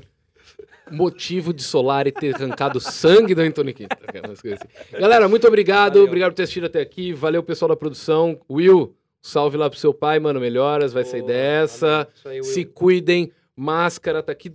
Tá aqui na minha maleta. Boa, mascarazinha minha Todo também tá aqui. de E máscara. ó, demais, tá o, demais o lugar aqui, hein? Parabéns, Legal, né, muito Ficou legal. muito bom, parabéns legal. aí. Tá Galera, muito muito gostoso e obrigado. aconchegante. Valeu, até o próximo. Tchau, toda terça-feira às 8 da noite.